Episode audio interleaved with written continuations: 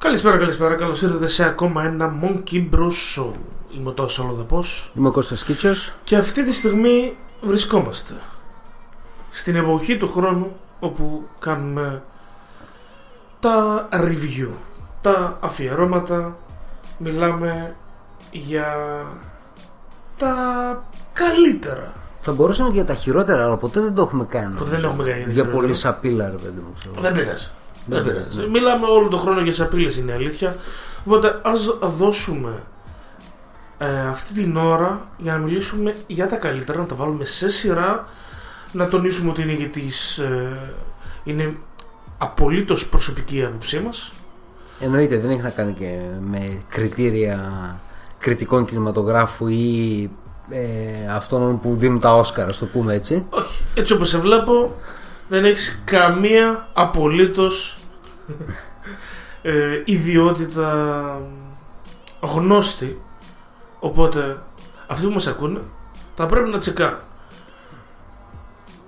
Όπως το λέω και κάθε φορά, οι κριτικές, ε, βασικά να σου πω, το γυρίσω τελείως διαφορετικά, ωραία. Δεν πιστεύω ότι υπάρχει κριτική ταινιών. Τελείως. Όχι, υπάρχει. Ε, περίμενε, θα σε, να τελειώσω. Γιατί ένας γνώστης κινηματογράφου θα μιλήσει πάρα πολύ αναλυτικά και σωστά για διάφορα κομμάτια της ταινίας. Okay? Παρ' όλα αυτά, αυτό που εμένα με νοιάζει διαβάζοντας μια κριτική δεν είναι να διαβάσω τι έκανε καλά ο σκηνοθέτης ή ο ηθοποιός, αλλά να δω αν θα μου αρέσει αυτή η ταινία. Οπότε είναι τέρμα προσωπικό γούστο. Οπότε περιμένω Περιμένω να δώσεις σωστή κριτική από αυτούς που έχουν τις ίδιες απόψεις μαζί μου. Πρόσεξε, είναι και τα δύο. Γιατί να. Είναι προσωπικό γούστο, αλλά αν το προσωπικό σου γούστο έχει μια ευρία, ένα εύρος τριών ετών, ας πούμε, παράδειγμα θέασης τε, τε, ταινιών που βγήκαν πριν τρία χρόνια μόνο, η καλύτερη ταινία που θα έχεις δει ever θα είναι κάποιο που προφανώς και δεν θα είναι η καλύτερη ταινία που θα έχεις δει. Απλά τι θέλω να πω, δεν είσαι υποχρεωμένος να δεις κάτι που βγήκε πριν σαράντα χρόνια. Okay. Αλλά, αλλά η, όλα από κάπου βασίζονται. Σταματάει το γεγονός ότι εγώ που έχω δει μόνο το Αιγαίο Σος και το Αλόβ Καρδίτσα πρέπει να διαβάσω κριτική.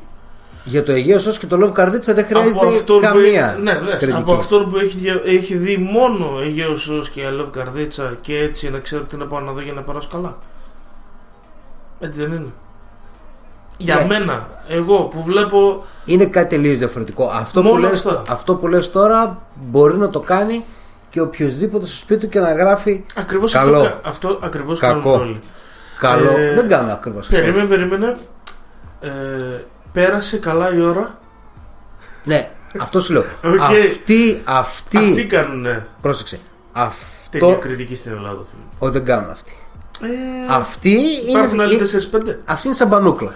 Και εμείς οι δυο αυτό κάνουμε. Ο, δεν κάνουμε αυτό. αυτό. Δεν κάνουμε αυτό. Κόσμο, αυτό κάνουμε. Ρε.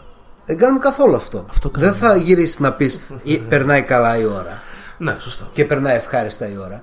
Θα, θα δεις τι είναι αυτό που είδες, θα δεις τι σε άγγιξε, τι δεν σε άγγιξε. Θα εντοπίσεις κάποια σημεία ακριβώς, με το παρελθόν, ακριβώς, με άλλες ταινίες, με άλλες τέχνικες, με άλλους σκηνοθέτες. Θα ξέρεις, θα θυμάσαι κάποια πραγματάκια για τον ένα για τον άλλο. Σίγουρα κάποιοι που το έχουν σπουδάσει σαν δημοσιογράφοι και έχουν ασχοληθεί με αυτό, ρε παιδί μου, και θα έχουν μια εμπειρία πολύ μεγαλύτερη. Mm. Κάποιοι έχουν σπουδάσει και το κινηματογράφο, οπότε θα έχουν ακόμα μεγαλύτερη εμπειρία. Ίσως το βλέπουν πιο κρυόκολα, να σου το πω έτσι. Okay. Το βλέπουν πολύ τεχνικά δηλαδή και δεν ευχαριστούνται μια ταινία και να πούν ναι, αυτή ήταν πολύ γαμά ταινία, πήγε και καταευχαριστήθηκα. Ασχέτως αν έχει μειονεκτήματα τεχνικά, υποκριτικά, σεναριακά ή οτιδήποτε, μπορεί να είναι η καλύτερη ταινία της χρονιάς. Αυτός που μπορεί να συνδυάσει και τα δύο και να σου πει και τη δικιά του άποψη γιατί αυτού του άρεσε, αλλά να καταλάβεις γιατί του άρεσε όμως. Mm-hmm. Να μην είσαι, ας πούμε, το, το pay. Ναι, όμως παρόλα αυτά εγώ μπορεί να δω την κριτική του γνώστη του, του, του που, τα, που έχει αναλύσει το σινεμά και τα λοιπά. Σίγουρα, και να μην σου κάτσει καθόλου καλά η ταινία. Και να πάω εγώ εκεί και να πω τι μαλακής λέει ο τύπος. Εννοείται. Γιατί, γιατί Κοίταξε. Πάντα. Πρόσεξε. Είναι όταν... τέρμα υποκειμενικό. Εννοείται. Γι' αυτό σου λέω ότι όταν δια... υπάρχουν όλοι αυτοί που βλέπουν αστεράκια. Mm-hmm. Ωραία. Οπότε δεν μιλάς καθόλου για αυτούς. Δεν μπορείς να βάλεις στο παιχνίδι κάποιον που το μόνο που τον νοιάζει είναι να δει αστέρια. Οκ. Okay. Αν δεις μόνο αστέρια, δεν χρειάζεται να ασχοληθούν παραπέρα. Βάζει ο καθένας ό,τι αστέρι θέλει. Μάλιστα. Ο άλλος μπορεί να πει ότι μου άρεσε ταινία, αλλά βάζω δύο στα πέντε. Γιατί πάσχει σε κάποια πράγματα ή γιατί ήθελε να δει κάτι άλλο ή γιατί το οτιδήποτε. Και ο άλλος μπορεί να βάλει πέντε στα πέντε στην ίδια ταινία. Ήθελα να καταλήξω. Ή βλέπεις αστέρια. Αν δεν βλέπεις μόνο αστέρια mm. και διαβάζεις, πρέπει να ξέρεις ποιος είναι αυτός που διαβάζεις, να, τι διαβάζεις mm-hmm.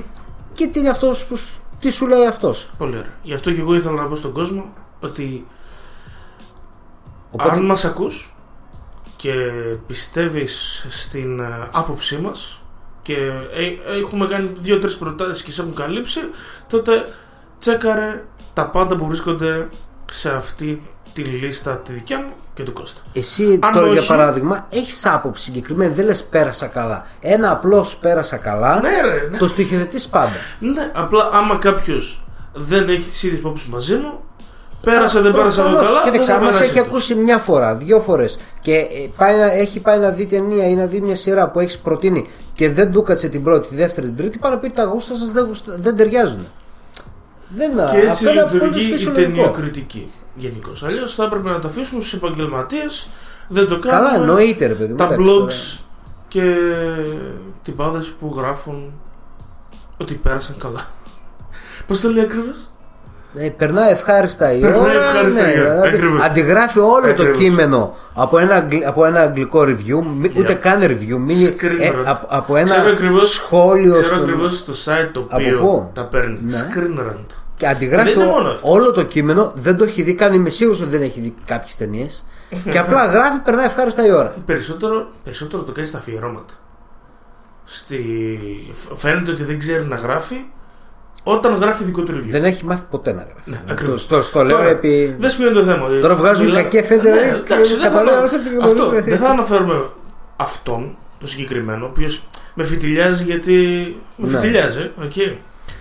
Αλλά θα αναφέρω το όνομα ενός site το οποίο το παίζει μεγάλο και τρανό και είναι το μεγαλύτερο της Ελλάδας. Ωραία. Το One, το, man, το One Man. Ah. Okay. Εντάξει. Αντιγράφει, κοντά είμαστε. Αντιγράφει ξεδιάντροπα. Το άι ο νάιν. Το site το οποίο εγώ διαβάζω. Στο, έχει και okay. ποιητικό λόγο, ε, γράφει ωραία, Άρα, γράφει ίδια, κα, κα, κάτι ωραία πραγματάκια που τα διαβάζεις και λες πω τι γαμάτα γράφει αυτός, mm. ποιος είναι. Και ε, είναι ανυπόγραφο ή όταν έχει ένα όνομα απλά. Ε, ξέρεις τι, δεν είναι το θέμα ότι τα αντιγράφουν λέξη προς λέξη. Δεν είναι αυτό το θέμα μου, okay, δεν το κάνουν αυτό. Έχουν την ικανότητα να γράψουν το δικό τους κείμενο πάνω σε ακριβώς το ίδιο θέμα. Ωραία. Αλλά η φάση είναι αυτή. Κάθε μέρα όπως και εγώ ξυπνάνε το πρωί, ανοίγουν το άι ο νάιν, το τσεκάρουν, βλέπουν τα δύο-τρία θέματα που έχει, λένε α, οκ, okay. παίρνουν την άποψη και το γράφουν το δικό τους τρόπο. Οκ. Okay. Okay. Και εμένα αυτό μου τη δίνει στο κομμάτι του, της, ε, της γρηγοράδας, ωραία, της ταχύτητας, ναι, που πιάρουνε το τέτοιο. Που σημαίνει ότι κάνουν λάθη. Οκ. Okay. Ε, κάνα λάθη θα κάνω, δεν ξέρω. Να σου θυμίσω, το, το είχαμε αναφέρει και πιο παλιά, το story με τον Μωρικόνε που έγραξε τον Ταραντίνο. Ναι, βγήκαν, έλα, το έφανε μετά από λίγο. Ακριβώς, ξέρεις γιατί, γιατί μην μη τους προλάβει κανένας, ε, περιμένουν κανένα δευτερόλεπτο. Σιγά μην έβγαινε ο Μωρικόνε να γράψει τον Ταραντίνο, είσαι σοβαρή. Το ίδιο νομίζω έκανε και το Flix. Όλοι, οι το, πάντες. Το, το, το, όχι πάντες, το οποίο Flix είδα τώρα από ανταγωνιστή τους κριτικό, ας το πούμε. Εσύ δεν τον πας και πάρα πολύ.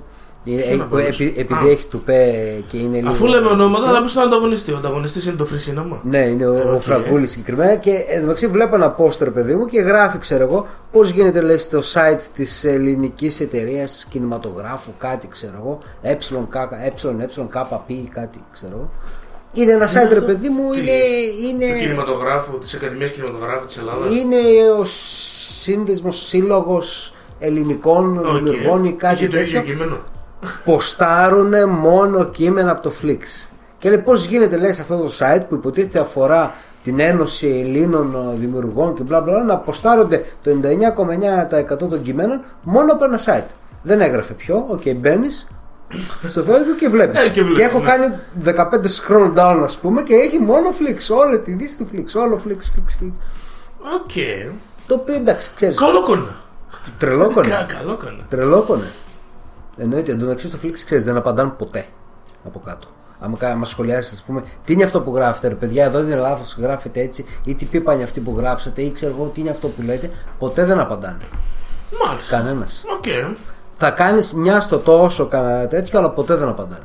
Είναι τόσο ε, neutral και τόσο σε φάση μη θίξουμε κανέναν, θα χάσουμε το, τη χορήγηση. It's just business. Ναι, αυτό ακριβώς. Λοιπόν, και επειδή εμείς δεν είμαστε business. Επειδή εμείς δεν είμαστε business και βασικά δεν μας ξέρει για κανένας, οπότε δεν μπορεί να μας ακούσει. Εκτός από τους χιλιάδες που μας ακούτε σε κάτι τέτοιο, μπορούμε να σχολιάζουμε πιο γουστάρουμε. Λοιπόν, ε, εγώ μπαίνουμε στο θέμα μας. Να μπούμε στο θέμα απλά. Κάποια τα έχω διαγράψει. Κάτσε, ποιο είναι το θέμα θα πεις πρώτα για να πεις τι έχεις διαγράψει. Τα best of ταινιών και σειρών. Ωραία, είπαμε. Εγώ θα κάνω το top δέκα των σειρών. Ο Κώστας θα κάνει το top δέκα των ταινιών για το δύο χιλιάδες δεκαοκτώ. Αν θες, είπες, σ' αφήνω να αναφερθείς σε κάποιες ταινίες που δεν τις έχω εγώ στην λίστα. Ναι. Ε, αν θες, εγώ θα πάρω από μόνος μου το λόγο και θα αναφερθώ σε κάποιες σειρές που μου έκαναν εντύπωση και μάλλον εσύ δεν τις έχεις στη λίστα. Απλά έχω κάποιες ταινίες που τις διέγραψα τώρα, ας πούμε. Δηλαδή, έπρεπε να βρω δέκα. Okay. Okay. Έτσι έπρεπε να κάνεις. Εδώ είναι το, το σημείο όπου ε, ο άχαρος ρόλος. Ναι, πρέπει να κόψεις ταινίες για να πεις δηλαδή, γιατί. Ε, ε, ε, έχει γιατί. Πέσει τσεκούρ στο Deadpool το δύο, ας πούμε. Mm. Εντάξει, οκ. Okay. Mm, okay. Θα μπορούσε να είναι, αλλά δεν θα ήταν. Είχα δει έναν. Ε, έβλεπα πριν ένα top δέκα για το δύο χιλιάδες δεκαοκτώ από έναν YouTuber και έλεγε. Και συμφώνησα ότι η πιο δύσκολη επιλογή είναι το δέκα. Γιατί πρέπει να εξηγήσεις όλα τα άλλα γιατί είναι καλύτερα και γιατί και στο μυαλό σου όλα τα άλλα γιατί ήταν χειρότερα. Η, η, η επιλογή είναι το δέκα, η πιο δύσκολη. Το Deadpool το δύο λοιπόν δεν μπήκε στο δέκα. Ο θάνατος του Στάλιν δεν μπήκε στο δέκα και νομίζω ότι θα το μετανιώσω. Mm-hmm. Στο πέρασμα των ετών, γιατί ξέρω ότι θα την ξαναδώ την ταινία. Σπουλάς αυτή τη στιγμή. Θα σε σταματήσω. Θα το σε σταματήσω. Θα σε σταματήσω. Γιατί το upgrade γιατί... δεν θα έμπαινε. Απλά το έγραψα γιατί μου άρεσε σαν ιδέα, αλλά δεν μου κάτσε. Το Σικάριο Ντέβιντε Σολντάντο ήταν πολύ πολύ τίμιο, αλλά δεν νομίζω ότι είναι για δεκάδα. Τι σπουλάρει, τίποτα ρε φίλε. Το Ready Player One, οκ, okay, δεν θα έμπαινε τις κελίες. Αυτά είναι, έκοψα. Πάμε δεν σου είπα ποια μπήκα. Την εκπομπή μας. Πάμε. Στο νούμερο, να το κάνουμε πρώτα ταινίες ή πρώτα σειρές.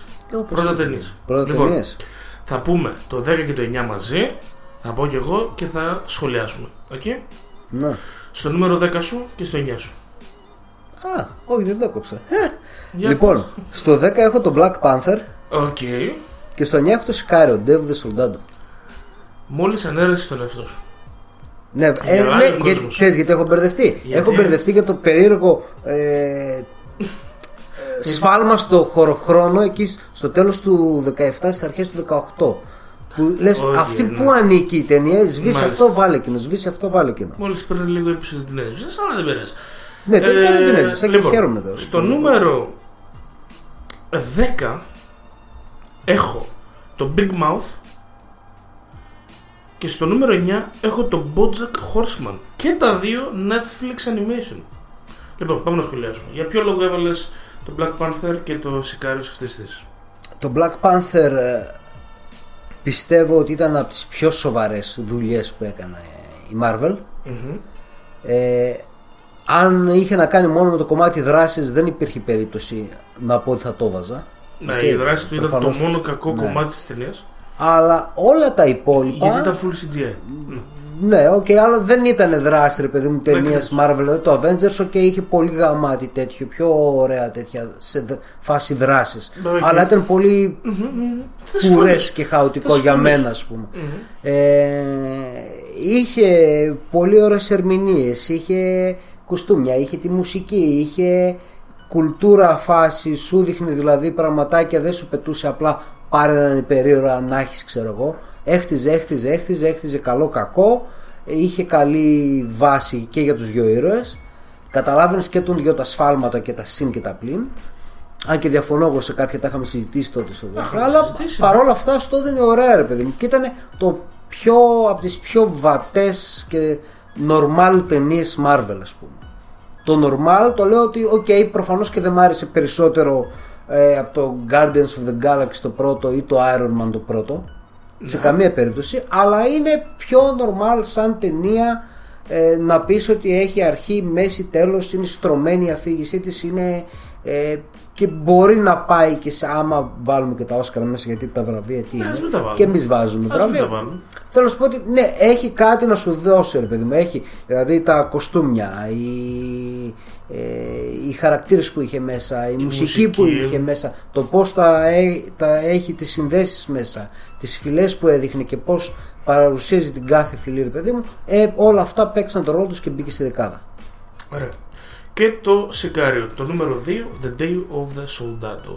Άκρος υποτιμημένο σε σύγκριση με το πρώτο, γιατί το πρώτο είχε ένα lead cast τρομερό, τρομερό και σκηνοθεσία και πρωταγωνιστικό. Ντάνιελ Καλούγια και Έμιλι Μπλαντ, και τους δύο που ήταν στο δεύτερο. Ναι, και σκηνοθεσία το πρώτο που ήταν, ήταν πολύ φιλελεύθερη. Και μουσική από Γιώχαν Γιώχανσον. Δηλαδή είχε τα πάντα για να είναι. Ακριβώς. Το δεύτερο δεν είχε αυτούς τους τέσσερις. Δηλαδή Γιώχανσον, Βιλνεύ, Έμιλι Μπλαντ και Καλούγια. Ο Καλούγια. Ε, παρόλα αυτά ήταν στα ίδια επίπεδα άγριο, βρώμικο. Ε, πολύ έξυπνα γυρίσανε την όλη φάση και δεν σου δείξαν απλά ένα καρτέλ story με crime φάση κτλ. Μέσα. Ε, πολύ δομημένη σαν παραγωγή, εντυπωσιακή σαν παραγωγή, σαν σκηνοθεσία. Από τον Ιταλό, τώρα θυμάμαι, το Σολίμα νομίζω που έκανε. Νομίζω mm-hmm. το Σολίμα ήταν. Μουσική ήταν μία του Γιώχανσον, η οποία ανέλαβε και το κράτησε σε πολύ ψηλά επίπεδα. Ε, ήταν από τις περιπέτειες που άνετα, ρε παιδί μου, την κρατάς και όταν γουστάρεις κάποια στιγμή την ξαναβλέπεις, δηλαδή σε κρατάει. Πρώτο με δεύτερο στα καπάκια, Σικάριο, και δεν λες ότι βλέπεις επανάληψη. Πολύ ωραία. Λοιπόν, εσύ εγώ... τι λες για αυτά τα δύο βασικά? ε, Δεν έχω δει το Σικάριο ακόμα. Θα μπω να το δω από τη στιγμή που το έχεις τόσο ψηλά στη λίστα σου, γιατί είναι ψηλά, είναι μες στην δεκάδα. Ενώ το Black Panther θα το έβαζα πιο ψηλά. Θα το έβαζα πιο ψηλά. Εγώ σύμφωνα με τα δικά μου κριτήρια, αλλά δεν νομίζω ότι θα μπαινε στην πεντάδα. Ναι. Δεν θα μπαινε, γιατί είχε ένα μεγάλο κομμάτι η ταινία η οποία δεν ήταν καλό. Ακόμα και για τις Marvel τα κριτήρια δεν ήταν καλό. Περίμενα πολύ περισσότερα πράγματα από το κομμάτι της δράσης, από ένα χαρακτήρα ο οποίος είναι ελουροειδές, ρε φίλε. Ακόμα και στο Civil War ήταν που όποτε τον έβλεπε στη, στις σκηνές δράσεις στον Black Panther έλεγες, ρε φίλε, wow. Θυμάσαι τη σκηνή, ναι, ναι, είχε, θυμάσαι, είχε, τη, πολύ θυμάσαι τη σκηνή που εμφανίζεται μπροστά στον Captain America και έχει μια σκηνή. Τι ωραία σκηνή στο Civil War αυτή. Και λες, φίλε, αυτό θέλω ακριβώς. Έτσι, να yeah, δείχνει... Αυτά δεν τα έδειξαν. Δεν τα έδειξε, οπότε ναι. Έχει ένα μείον, μπαίνουμε στη δεκάδα πιο ψηλά, αλλά όχι ε, τόσο, όσο, τόσο χαμηλά όσο το βάλες εσύ. Κοίτα, εγώ μέχρι πέρυσι νομίζω δεν έβαζα πέρα από το πρώτο. Μερικά δεν τα έβαζα σαν τέτοιο, ρε παιδί μου, ή τουλάχιστον της πεντάδας. Για, πιο πολύ για εξοικονόμηση τέτοιου τώρα, δηλαδή το, από πού να ξεκινήσω και πού να τελειώσω. Γιατί έτσι και αλλιώς θα φαίνεται σαν δέκα ή εννιά. Οπότε μπαίνει τυπικά, θα μπορούσε να ήταν και οκτώ. Ναι, δεν okay. θα μπορούσε, ψέματα. Okay. Έκανες μια επιλογή. Για κάποιο yeah. λόγο θεωρείς τα υπόλοιπα καλύτερα. Ωραία. Πάμε στα δικά μου. Big Mouth στο νούμερο δέκα. Το Big Mouth είναι το coming of age animation του Netflix, το οποίο είναι coming. Ε, coming. coming ακριβώς με you. Coming all over the place and the face. Είναι ένα εξαιρετικό animation στη δεύτερη του σεζόν. Το περίμενα πώς και πώς. Ε, μπορώ να πω ότι ήταν καλύτερο από την πρώτη σεζόν. Νομίζω ότι νιώσανε τόσο χαλαροί να κάνουν ό,τι γουστάρουν. Ο δημιουργός είναι ο Nick Kroll, ο οποίος κάνει και μια δεκαριά φωνές, και μαζί του είναι και ο John Maloney, ο οποίος είναι από τους καλύτερους κωμικούς stand-up που έχω εγώ στο, στη λίστα μου, τέλος πάντων, ότι βγάζουν το τσεκάρο.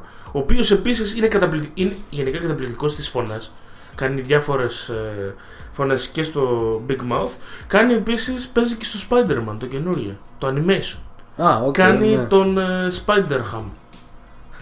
Ham? Ε, είναι γουρνάκι. Σοβαρά. Ναι, φίλε. Και να πω ζαμπόλ, ξέρω. Και όμως. Είναι ότι... ό,τι πρέπει για να κάτσεις, να το ρουφήξεις, να γελάσεις και έτσι με κάφρικα αστεία για παιδιά στην εφηβεία τους που δεν έχουν τρίχες στα πουλιά τους, τους έρχεται η περίοδος, προσπαθούν να ρίξουν γκόμενα, τους κάθεται η χοντρή πλούσια και δεν γουστάρουν και προσπαθούν να τη χωρίσουν και μαθαίνουν σιγά σιγά για... Ε,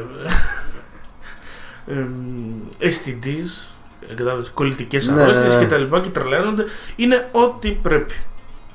Στο νούμερο εννιά έβαλα τον BoJack Horseman, το οποίο έκανε μια δεύτερη ε, sorry, τι είπε δεύτερη, μια πέμπτη σεζόν, η οποία ήταν επίσης εξαιρετική. Είχε ένα επεισόδιο το οποίο ήταν μονόλογος και μπορούμε να τα βάλουμε στα καλύτερα επεισόδια σειράς στην ιστορία, τόσο καλό. Ε, οι χαρακτήρες έχουν προχωρήσει, έχουν φτάσει σε ένα σημείο που πλέον ε, τους δίνουμε την άδεια να μιλήσουν για σοβαρά θέματα. Να σου πω ότι ε, είχε ένα ολόκληρο κομμάτι, μιλούσε για όλο το ε, το θέμα που έσκασε στην Αμερική περί σεξουαλικών παρενοχλήσεων και, και βία προς γυνα, των γυναικών στο Hollywood. Ωραία. Και κανένας δεν το πιάσε τόσο να το βάλει σε μια σεζόν ολόκληρη να είναι αυτό το θέμα, εκτός από τον BoJack. Και το έκανε και σωστά, κανείς δεν είπε τίποτα να πει, ξέρω εγώ, ότι κατάλαβες, να πούνε ότι δεν το έδωσε σωστά. Να το κριτικάρει δηλαδή. Τίποτα. Γιατί πολύ απλά το BoJack παίζει να είναι το μοναδικό κομμάτι media που μπορεί να το κάνει αυτό και να το κάνει σωστά όπως γουστάρει και να μην μιλήσει κανένας. Μάλιστα. Γιατί μιλάει για κατεστραμμένους ανθρώπους. Δεν υπάρχει κανένας μέσα στον BoJack Horseman που να μην είναι κατεστραμμένος ψυχολογικά, συναισθηματικά κτλ. κτλ. Και άμα το δεις, θα καταστραφείς κι εσύ. Τόσο απλό. Τόσο δεν το έχω δει ακόμα. Το Big Mouth πρώτη σεζόν γαμάει. Δεύτερη θέλω να δω. Είναι τόσο καλή. Είναι καλύτερη η δεύτερη. Ναι. Το Άρα. Big Mouth πρώτη ήταν πολύ δυνατή. Θέλω να ακούσω το νούμερο οκτώ και το νούμερο επτά από το top δέκα ταινίων σου. Λοιπόν, στο νούμερο οκτώ το Black Klansman. Okay. Και στο νούμερο επτά το Sorry to Bother You. Μάλιστα. Δύο full μαύρες ταινίες, Spike Lee και Butch Riley. ε, Ο Spike Lee με βιογραφία, Butch Riley με την πρώτη του sci-fi. Με μουσική βιογραφία είχε ο Butch Riley. Καλά, ο Butch Riley είναι, ναι. Και ακτιβιστική τέτοιου γενικά δράση. ε, Να ε... πω ότι από το κανάλι στο YouTube Just Right βγήκε μέσα στην εβδομάδα μια ανάλυση του Sorry to Bother You, εκπληκτική. Να τσεκάρει που σου κουστάρει. ε, Και εγώ έβαλα στο νούμερο οκτώ Westworld Season δύο και στο νούμερο επτά Cobra Kai. Λοιπόν, πάμε. Για πες. ε, Και τα δύο έχουν να κάνουν με πολύ ωραία και σωστή αφήγηση και παράδοση, ρε παιδί μου, στο κοινό τους, ξέρω εγώ, ε, σκηνικών καταστάσεων και γεγονότων που μπορείς να καταλάβεις τι και πώς είναι, ποιο είναι το λάθος, γιατί συμβαίνει, τι συμβαίνει. Δηλαδή το Black Klansman μπες στο χαβαλέ του που είναι ωραίο σαν κομεντί, okay, δεν είναι κομμωδία να πεθάνεις στα γέλια. Είναι κομμεντή. Για μένα δηλαδή. Έχει. Οκ, okay, κομμωδία, ναι. Αλλά δεν θα γελάσεις. Συνέχεια θα χαμογελάς. Αυτό που θα βλέπεις θα είναι κάτι σουρεάλ, βασισμένο σε πραγματική ιστορία. Αλλά σου δίνει, ρε παιδί μου, απλόχερα να καταλάβεις και από την μια πλευρά το χαζό του να είσαι ρατσιστής. Οκ. Okay. Μπράβο. Το χαζό του να είσαι ρατσιστής. Δηλαδή νομίζω ότι. Δεν, ξέρω, δεν μπορείς να πεις ότι πριν είναι ηλίθιο να είσαι ρατσιστής ή τέτοιο. Είναι χαζό ρε παιδί μου. Είναι πολύ χαζό ας πούμε. Ναι, ναι. Στα ε, όρια της αμοιβάδας. Ναι, οκ. Okay. Είναι στα, στα όρια. Στα όρια. Είσαι εκεί που είσαι μονοκύτταρος, πολυκύτταρος, εκεί πέρα. Όχι, υπάρχουν και περιπτώσεις που μπορεί ας πούμε να είναι λίγο πιο πάνω σαν οργανισμό. Αλλά υπάρχει. Ε, στο δίνει πολύ καλά αυτό και ε, ήθελα σίγουρα λίγο να μου δείξει πιο πολύ από τον Γκουλ τυπά ας πούμε με την Αφάνα το μαλλί, λίγο πιο πολλά τη δικιά του φάση. Mm-hmm. Πιστεύω δεν μου τα έδειξε ε, αλλά μ' άρεσε πολύ το πως έδειξε την ιστορία, η οποία είναι τέρμα σουρεάλ. Σου πετάει πολύ ωραία τα μηνύματα που πρέπει να σου δείξει μέχρι ένα σημείο χωρίς διδακτισμό. Μετά λίγο το παρατραβάει στο τέλος και γι' αυτό είναι στο νούμερο οκτώ. Okay. Και συνολικά εδώ... σαν παραγωγή του Spike Lee από την εικοστή πέμπτη ώρα ας πούμε εγώ έχω να δω. Τόσο καλή παραγωγή. Mm-hmm. Τόσο καλή ταινία. Δεν συγκρίνεται η μία με την άλλη. εικοστή πέμπτη ότι... ώρα θα ήταν στο νούμερο ένα ας πούμε. ε, νομίζω, ότι, νομίζω ότι μιλάμε για μια επιστροφή του Spike Lee σε... ναι. Σε καλά ακόμα τέτοια. Και σε mainstream μονοπάτια στο κομμάτι της επιτυχίας τέλος ναι. πάντων. Αυτό που ακούτε από πίσω είναι ο, ο Σάιλερ. Έχουμε σκύλο ναι. μέσα στο στούντιο που τρώει αυτή τη στιγμή. Οπότε αν μου ακούσετε κανένα γάβγισμα, μην, ναι, μην τρομάξετε. Μην τρομάξετε. Στο ε, επτά το Sorry to Bother You, μου το έχεις πει εσύ. Το Sorry to Bother You είναι. Η Coca-Cola στο κεφάλι. Ξέρω. Είναι crazy ταινία. Είναι crazy ταινία. Το πρώτο μέρος είναι πολύ πολύ ωραίο όσον αφορά. Ε, το πώς σου δείχνει το πώς θα ανελύσεται ο άλλος σε μια δουλειά, αλλά πρέπει να κάνει τα στραβά μάτια στους υπόλοιπους, απλά και γιατί αυτός ξεχωρίζει. Οι υπόλοιποι δεν ξεχωρίζουν. Αν δεν ξεχωρίζει και αυτός, και αυτός θα ήταν στην ίδια φάση αντίδρασης. Και το δεύτερο μέρος είναι τέρμα σουρεάλ, αλλά απ' την άλλη όμως καταλαβαίνεις απόλυτα ακριβώς το σημείο που σπάει ο άλλος ο παιδί μου και αρχίζεις. Καταπίεση, την καταπίεση, την καταπίεση, σε έχουν μορφοποιήσει, τερατοποιήσει, να παράξεις περισσότερο, να, ε, να τους δώσεις όσο δυνατόν περισσότερο κέρδος και φτάνεις στο σημείο, παιδί μου, να κραγείς, ας πούμε, δηλαδή να, να, να δημιουργηθεί ένα τέρας μέσα σου. Κάτσε με μπέρδεψες, μιλάς για το discount market ή για το... Sorry to bother you. Και το sorry to bother you, αλλά κάπως έτσι okay, είναι, ξέρω. Ναι, δηλαδή, ναι, ναι, ναι. Κάπως έτσι είναι η φάση. Για ένα δευτερόλεπτο. Ναι. Ε, λοιπόν, δεν με χάλασε τόσο το δεύτερο μέρος που είπες εσύ ότι. Μπορεί δεν να σε χάλασε. Δεν σε χάλασε. Ναι, ότι μπορεί να ξενήσει.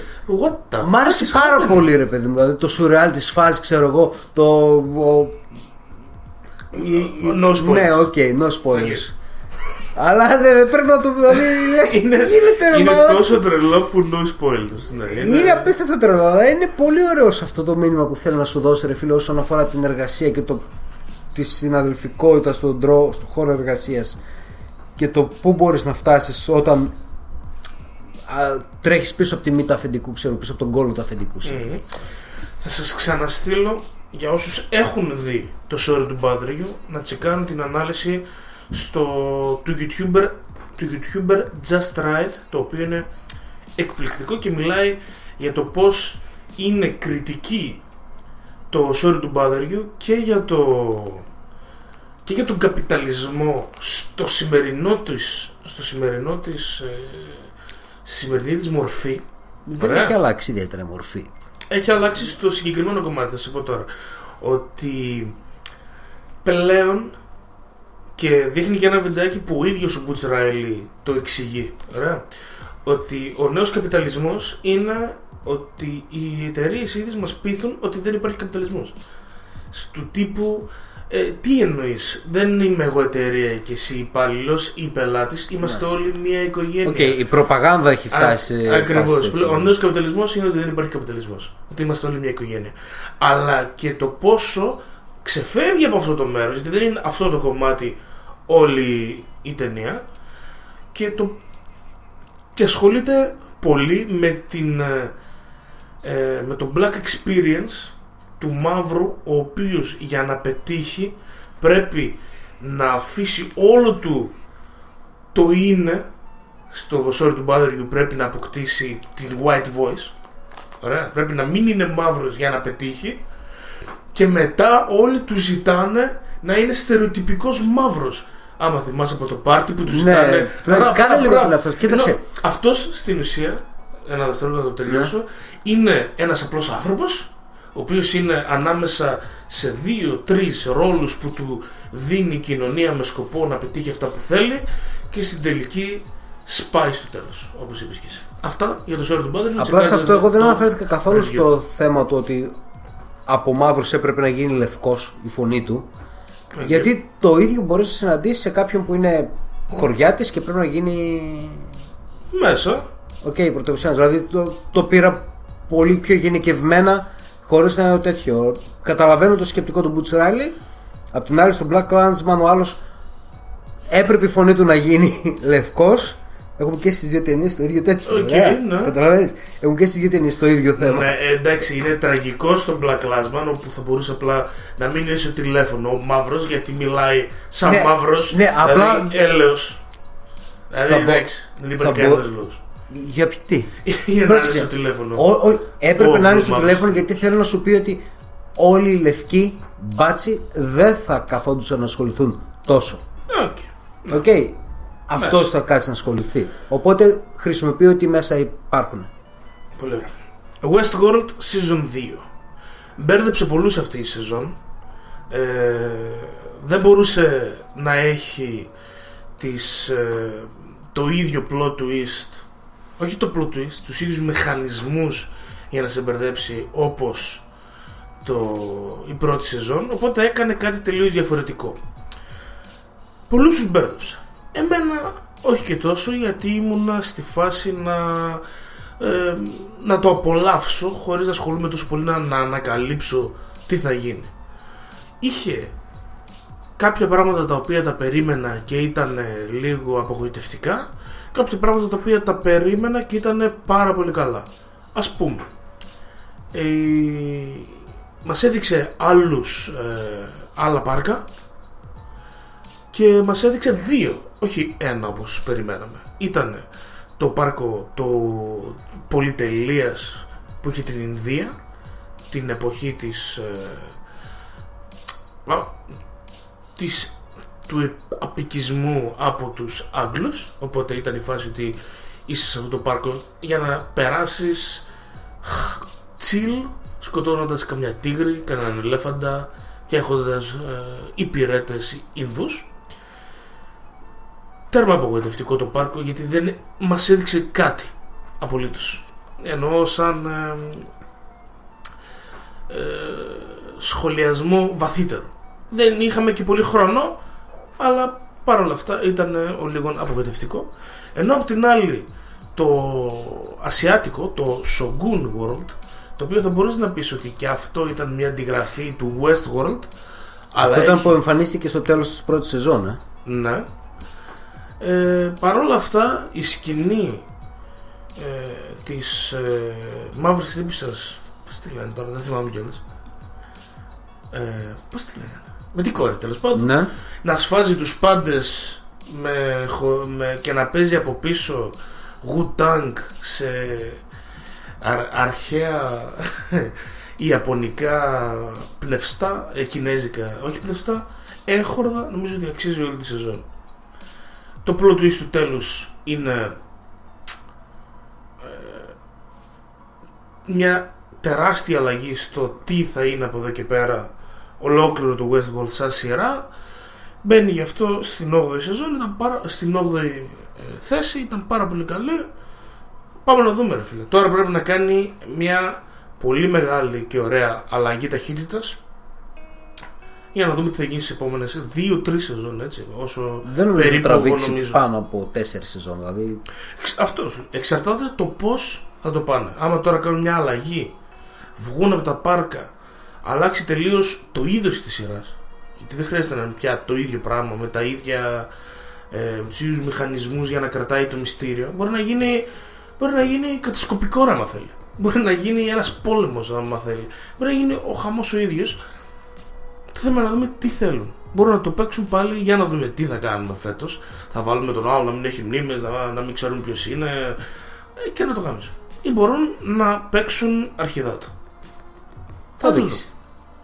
Ενώ στην εβδομήντη θέση είχα το Cobra Kai, το οποίο θα μπορούσε να είναι και πρώτο. Ο Μιγιάγκη σαν. Ο Ντάνιελσαν. Ο Ντάνιελσαν, ναι. Ε, λοιπόν, Cobra Kai. Εξαιρετική, εξαιρετική σειρά. Τι να πω. Να πω ότι πήρανε κάτι το οποίο ήταν το τεμ στο, στη pop culture. Το οποίο το είχαν ξαναπιάσει άλλες δύο ταινίες. Και όχι, έπαιξε δύο. Και ναι, με... Είχαμε το Karate Kid δύο. Είχαμε σίγουρα και τον ε, γιο του Will Smith που έκανε. Ενδιάμεσα ε, είχαμε και, και το Κορτσάκ, τέτοια την, πώς τη λέμε, okay. την Ατάλαντη. Την Ατάλαντη Σαμ. Την Τζένιφερ Γκάρνερ αυτήν έκανε. Νομίζω okay. πρέπει να υπήρχε μια ταινία. Τουλάχιστον τρεις ταινίες οι οποίες δεν κατάφεραν να πιάσουν το feeling του Karate Kid.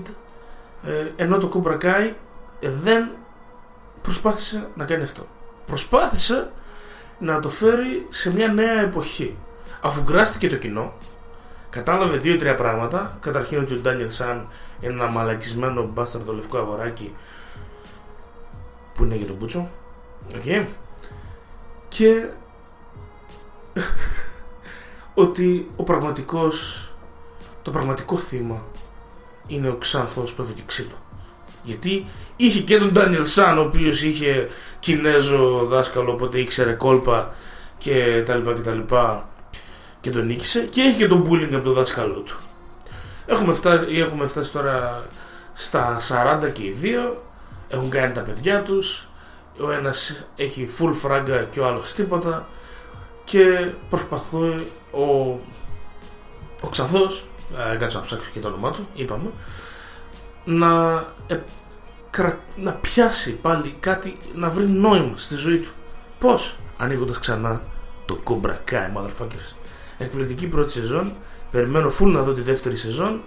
ε, Νομίζω ε, να πούμε ότι το YouTube, γιατί η συγκεκριμένη σειρά ήταν στο YouTube Red, και αν δεν είχες την, το subscription έπρεπε να πληρώνεις γύρω στα τέσσερα ευρώ για το κάθε επεισόδιο. Οκ. Okay. Ε, όλα μαζί δεκατρία σε κάνουν και μια πενήντα ευρώ. Οπότε δεν είναι και το καλύτερο. Το YouTube Red σταματάει και πλέον όλες οι limited σειρές που είχε θα είναι δωρεάν στον κόσμο. Οπότε αν βγει η δεύτερη σεζόν, που νομίζω ότι θα βγει και ήταν πολύ επιτυχημένη, θα είναι δωρεάν. Οπότε αναμένουμε. Ναι. Πολύ ωραία. Πολύ ωραία. έξι και πέντε. Και κάνουμε διαλυματάκι. Τελείως. έξι και πέντε. Στο νούμερο έξι η απίθανη δύο. Incredibles. Ναι. Elastic Girl, κοριτσάρα.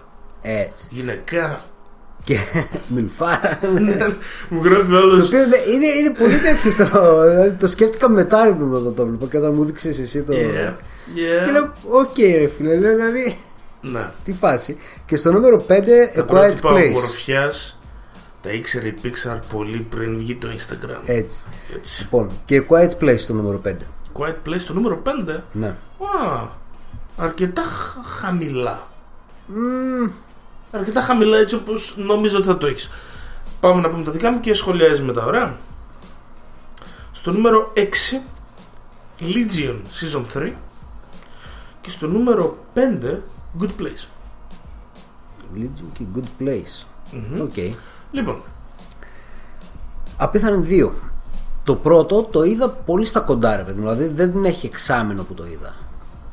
Και μου έκανε τρελή εντύπωση. Θυμάμαι εσύ που έλεγες ότι είναι πολύ ωραίο, πολύ καλό. Σαν ταινία βλέπεις κανονικά, δεν είναι φάση. Ένα animation περιπετειάκι για. Το ίδιο που μπορούμε να πούμε για όλες τις Pixar ταινίες. Ε, Εκτός ε... από το Good Dinosaur και όλα ε, τα ήταν πολύ τέτοιο, ήταν με υπερήρωες. Ωραία. Οπότε είχα στο μυαλό μου κάτι πολύ παιδικό. Mm-hmm. Δεν ήταν. Έτσι ήταν και το δύο. Ξεκίνησε. Αν δεν είχες, αν είχες δει το ένα πριν πολλά χρόνια, δεν ξέρω πώς θα σ' άφηνε το δύο, τι αίσθηση. Νομίζω ότι είσαι υπερβολικά τυχερός που το έκανες αυτό. Ναι. Εί, εί, δηλαδή, είσαι άτυχος και τυχερός μαζί. Άτυχος γιατί δεν το έχεις δει τότε και έκανες τόσο καιρό να το δεις. Τυχερός γιατί σου κάτσε τέλεια. Μου κάτσε τέλεια, τέλεια και είδα το δύο και γι' αυτό και το έχω τόσο ψηλά στο έξι. Ε, μου κάτσε πάρα πολύ καλά, ρε φίλε, γιατί το πήγανε πολύ ωραία στη δράση, πολύ ωραία στους χαρακτήρες, πολύ ωραία σε αυτό το πατέρας μάνα με τα παιδιά, το πως και τι και τα λοιπά. Ε, πολύ ωραίο στο χιούμορ του, το μωράκι τα σπάει μέσα, ξέρω εγώ, και οι άλλοι χαρακτήρες σπάει, αλλά το μωράκι έχει μερικά γαμάτα σκηνικά. Ε, στους κακούς, ok, όλες οι ταινίες με περίοδες κάπου πάσχουνε. Mm-hmm. Και εδώ πάσχει λίγο. Ε, προφανώς, εντάξει, το ναι. σχέδιο του κακού είναι, είναι εξαιρετικά και... ηλίθιο. Και νομίζω το έχουμε δει και σε άλλες ταινίες κάποιου. Ε. Το... Αλλά παρόλα αυτά, ρε φίλε, είναι μια πάρα πάρα πολύ ωραία ταινία δράσης με υπερήρωες. Είναι animation, ναι, αλλά είναι μια και πολύ ωραία. Έξυπνο, ρε φίλε. Είναι έξυπνο, πολύ έξυπνο. Στείλω ότι έχουμε έναν χαρακτήρα ο οποίος είναι ελ, ε, ελαστικός. Για να το δούμε στην πράξη τι σημαίνει αυτό με εξυπνάδα. Η σκηνή με τη μηχανή. Προκαλώ οποιονδήποτε, ρε φίλε. Οποιονδήποτε, είναι τρομερή. Θυμάσαι ε... στις Fantastic Four, ας πούμε, που ήταν ο άλλος που ήταν σαν. Και αυτός ήταν Elastic Man. Ναι, και τι έκανε, και γινόταν σε ντόλ. Ακριβώς, δεν έκανε τίποτα άλλο. Και μετά γινόταν. Εξυπνάδα, μηδέν, τίποτα. Ε, ευρηματικότητα, ρε φίλε. Δεν χρειάζεται. Ναι, πλέον πάντα λέγαμε ότι στα animation μπορεί να κάνει τη γουστάρι του σκηνοθέτης. Άρα μπορεί να είναι και ευρηματικός.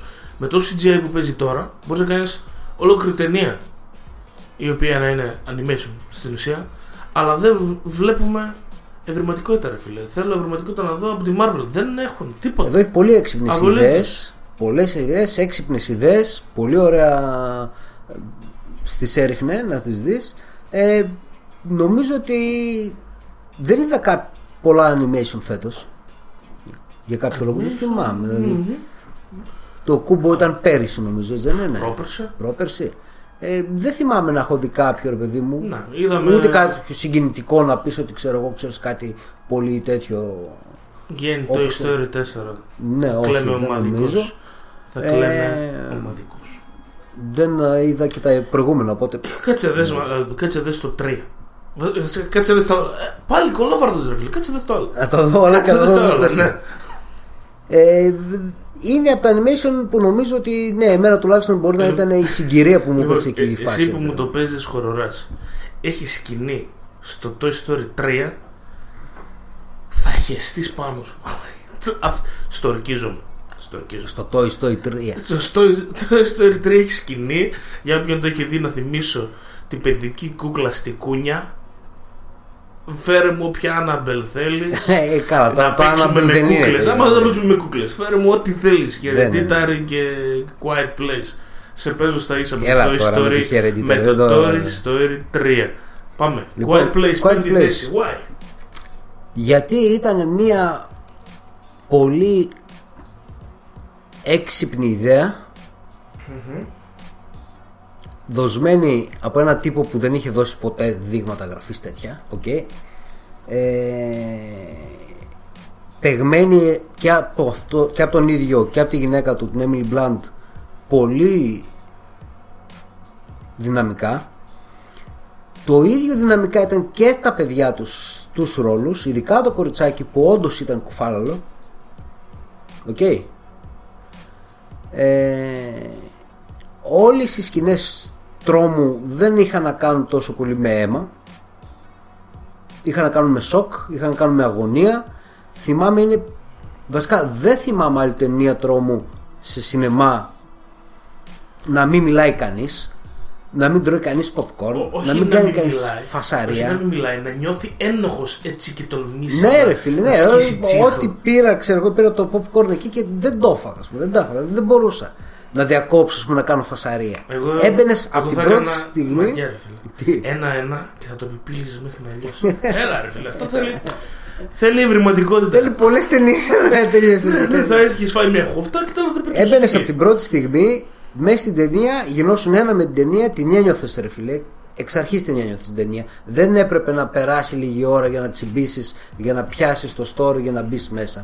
Ήταν πολύ απλή ιδέα, δεν είχε κάτι το βαθύ να σου δώσει κάτι το να υπεραναλύσεις μετά, το οποίο για να πετύχει μια ταινία και ειδικά τρόμο να είναι τόσο καλή, αλλά να μην έχει τίποτα απολύτως από πίσω.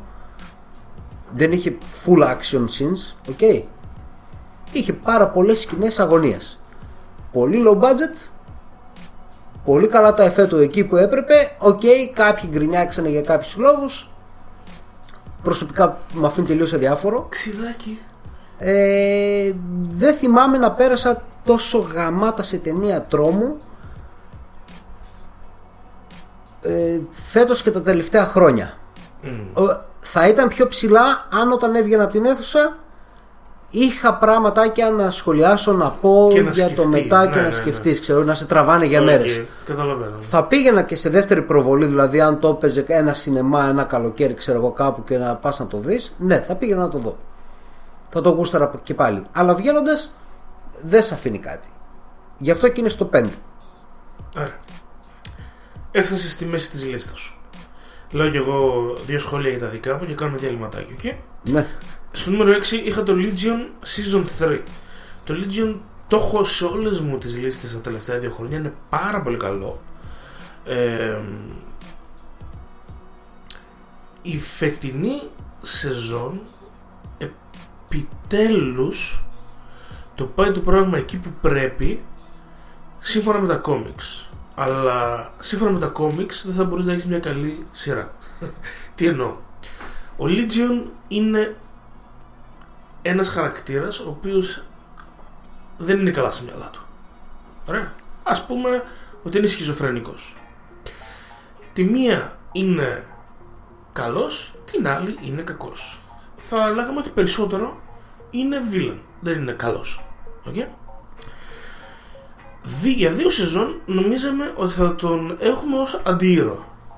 Σε αυτή τη σεζόν, την σεζόν όπου είχαμε το full battle με τον Shadow King, καταλήγουμε στην πλήρη ε, παρουσίαση του Legion ως villain. Όταν λέμε πλήρη, παίζει να έχει κάνει στο τέλος της τρίτης σεζόν την χειρότε, το χειρότερο έγκλημα που μπορεί να κάνει άνθρωπος. Θες να μαντέψεις? Να σκοτώσει κάποιον, ξέρω εγώ, όχι. Όχι. Αυτ, ε, να βιάσει. Και εδώ, και εδώ δεν θα σπολάρω. Και εδώ είμαστε στη φάση όπου λέμε ότι είμαι σοκαρισμένος. Ναι, θα το πω ρε φίλε. Θα το πω. Είσαι σοκαρισμένος γιατί λες το κάνει τώρα ο πρωταγωνιστής σου. Αυτός που επί δύο σεζόν έλεγες είμαι μαζί του, έκανε αυτό το πράγμα. Και απ' την άλλη περιμένεις με μια προσοχή να έρθει η τέταρτη σεζόν για να δούμε πού θα το πάνε, γιατί αν δεν το χειριστούν σωστά θα καούν σε θέμελα σαν σειρά και σαν κανάλι και σαν σκηνοθέτης και δημιουργή. Ωραία. ε, Άντε να δούμε.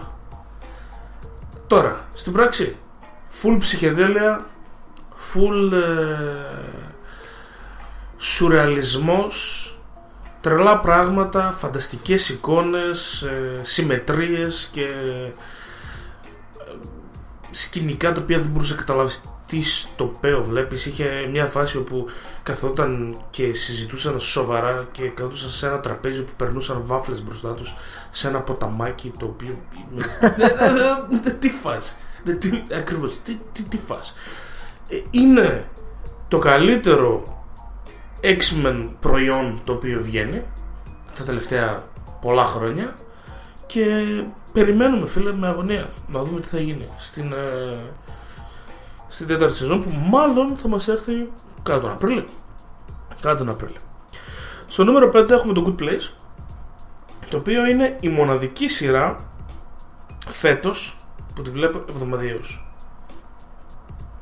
Δεν υπάρχει κάποια άλλη που κάθε εβδομάδα. Σκάτα λέω φέτος εννοώ από το Σεπτέμβριο. Ναι. Okay. Δεν υπάρχει άλλη που περιμένω κάθε ε, Σαββατοκύριακο να μπω, να τη βρω και να τη δω. Είναι καταπληκτική κομμωδία. Έχει καταπληκτικό cast. Έχει τρομερό premise. Δηλαδή το θέμα της είναι συνεχώς εναλλασσόμενο, συνεχώς μεταβαλλόμενο, δεν σε αφήνει ποτέ να νομίζεις ότι έχεις καταλάβει πού θα πάει το πράγμα και θα μπορείς να πεις ότι είναι η κομμωδία η οποία έχει πάρει παρτούζα τον Σιάμαλαν, okay, και σε κάθε τέλος σεζόν αλλάζει τόσο πολύ με ένα plot twist το οποίο δεν, δεν το περιμένεις από, από κομμωδία. Δεν, δεν χρειάζεται, ας το πω, να σου το πω αλλιώς. Είναι σαν να βλέπεις Big Bang Theory και στο τέλος της πρώτης σεζόν ε, είναι όλοι οι δολοφόνοι. Ας πούμε, είναι τόσο. Ναι. Είναι τόσο. What? Τι θα γίνει τώρα στη δεύτερη σεζόν, είναι στη φυλακή και δολοφονούνται μεταξύ τους, αλλά στην τρίτη σεζόν, στην τρίτη σεζόν είναι αστροναύτες.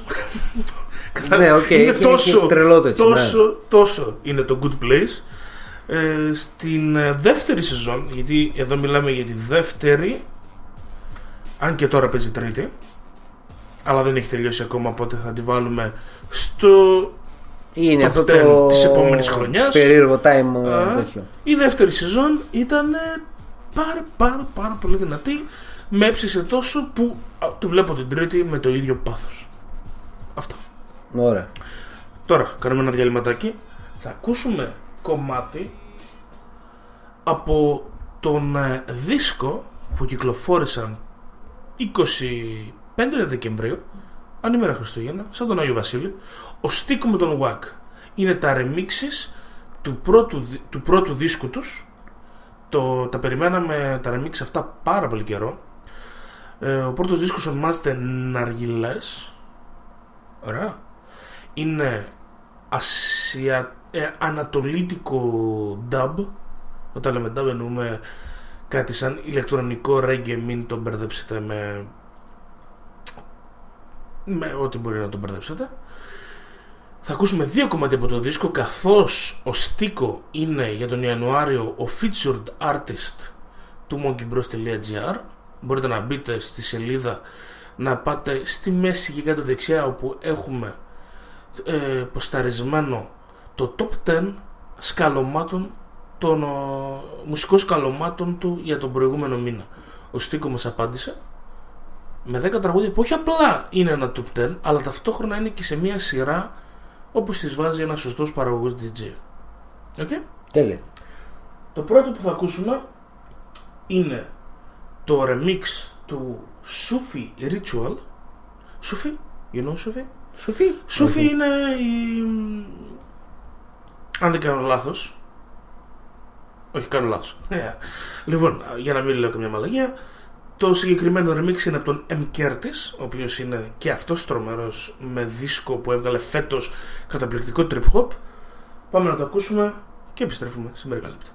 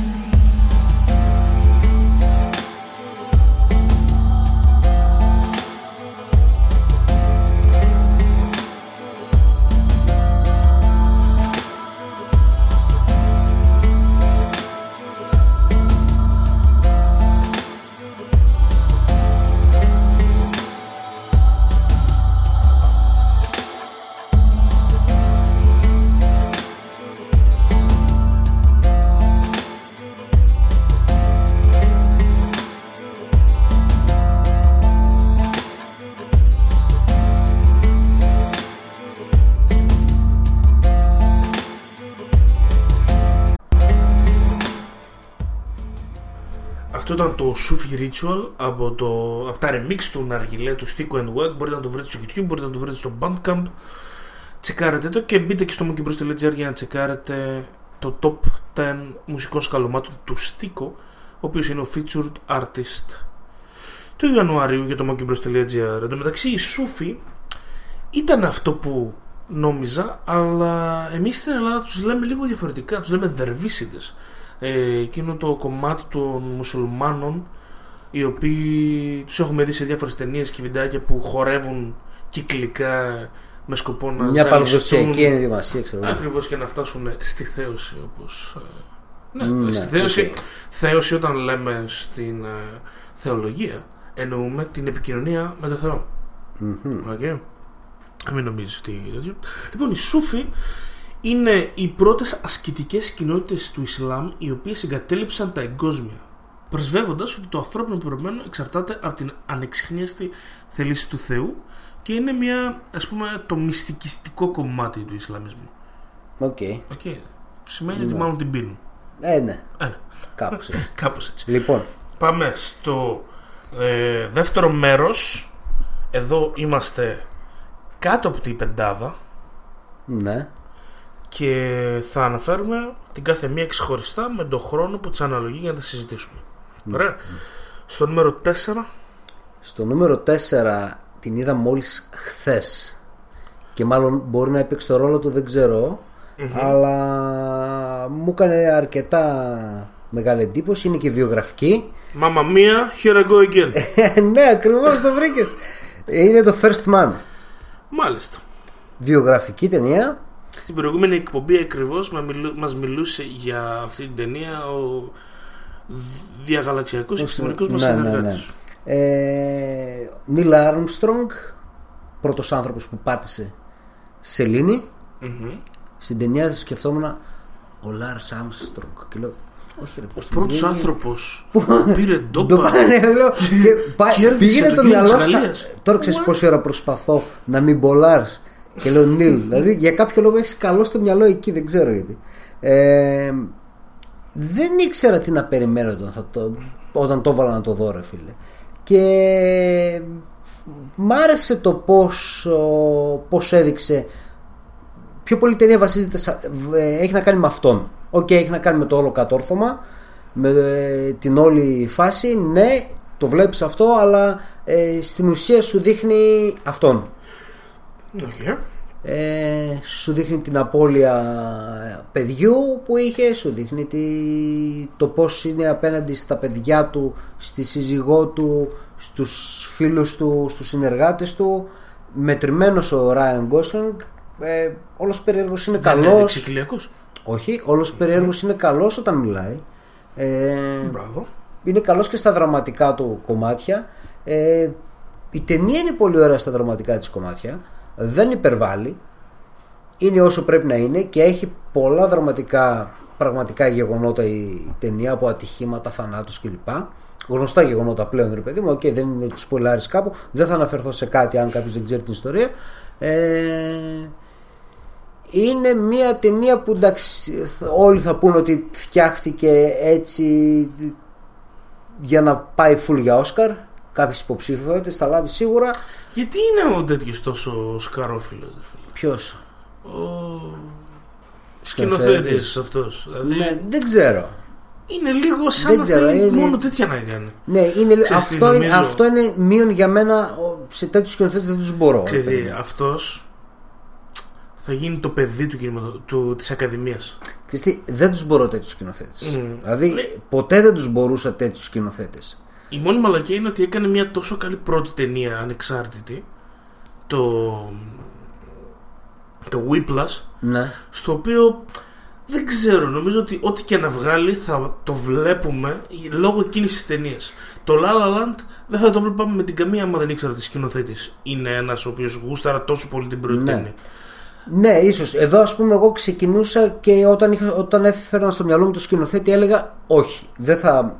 Δεν μου κολλάει, ρε φίλε, δεν θα μ' αρέσει το τέτοιο. Δεν, δεν α, περίμενα να δω κάτι που θα μ' αρέσει πολύ. Αλλά μ' άρεσε, μ' άρεσε πολύ η ταινία.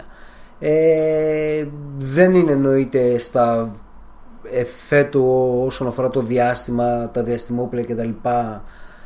Κάτι το τρομερό, αλλά είναι σε πολύ καλό επίπεδο το, η φάση όλη και η αγωνία που σου δίνει και το πώς το έχει. Αν ήταν άλλος σκηνοθέτης θα ήταν πολύ πιο κινηματογραφικά δοσμένο, mm-hmm. με πιο big screen. Δεν μιλάμε για Νόλαν. Πώς θα πάρει ο Ράιν Γκόσλινγκ το πρώτο αντρικό? Ε, ναι, δεν ξέρω αν θα πάρει το πρώτο αντρικό. Θα αλλά... το πάρει και όλοι μαζί οι Αμερικάνοι εκεί πέρα θα αρχίζουν να την παίζουν μεταξύ τους, γιατί είναι όλοι τέτοιοι φες. Ε, πολύ πολύ καλή παραγωγή.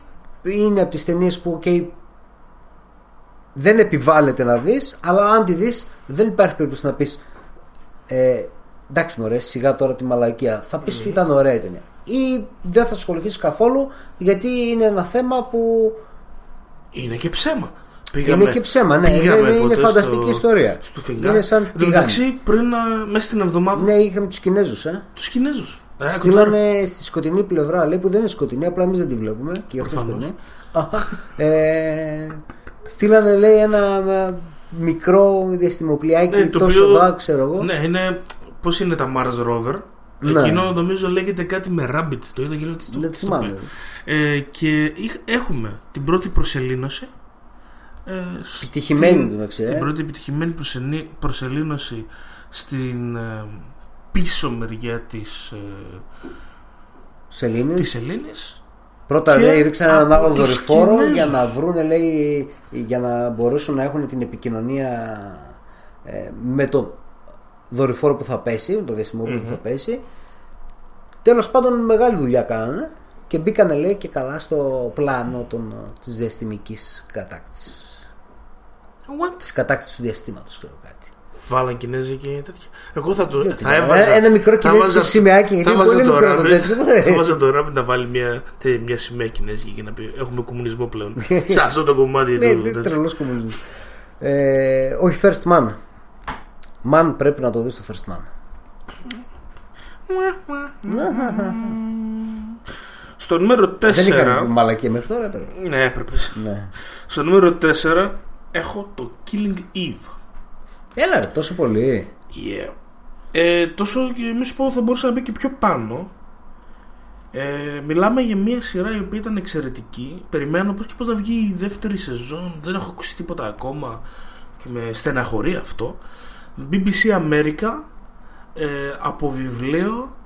Η Σάντρα Ό είναι πρωταγωνίστρια. ε, Έπρεπε κάποια στιγμή αυτή να κάνει κάτι καλό, κάτι έπρεπε, πολύ δυνατό. Νομι, ναι. Το λέει σε όλες τις εντέξεις της που έβλεπα τότε, γιατί μου είχε πορώσει, ξέρω εγώ. Και είχα κάνει και ένα βιντεάκι. Αυτή δεν πρόκειται στον Grey's Anatomy. Α, ναι, λέει, ναι.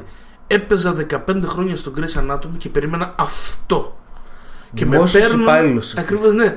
Και με παίρνουν τηλέφωνο και μου λένε ότι θα παίξω, με θέλετε, ξέρω. Και δεν μπορούσα να του πιστέψεις ότι θέλουν για αυτόν τον ρόλο. Καταλαβαίνεις ναι. τη φάση.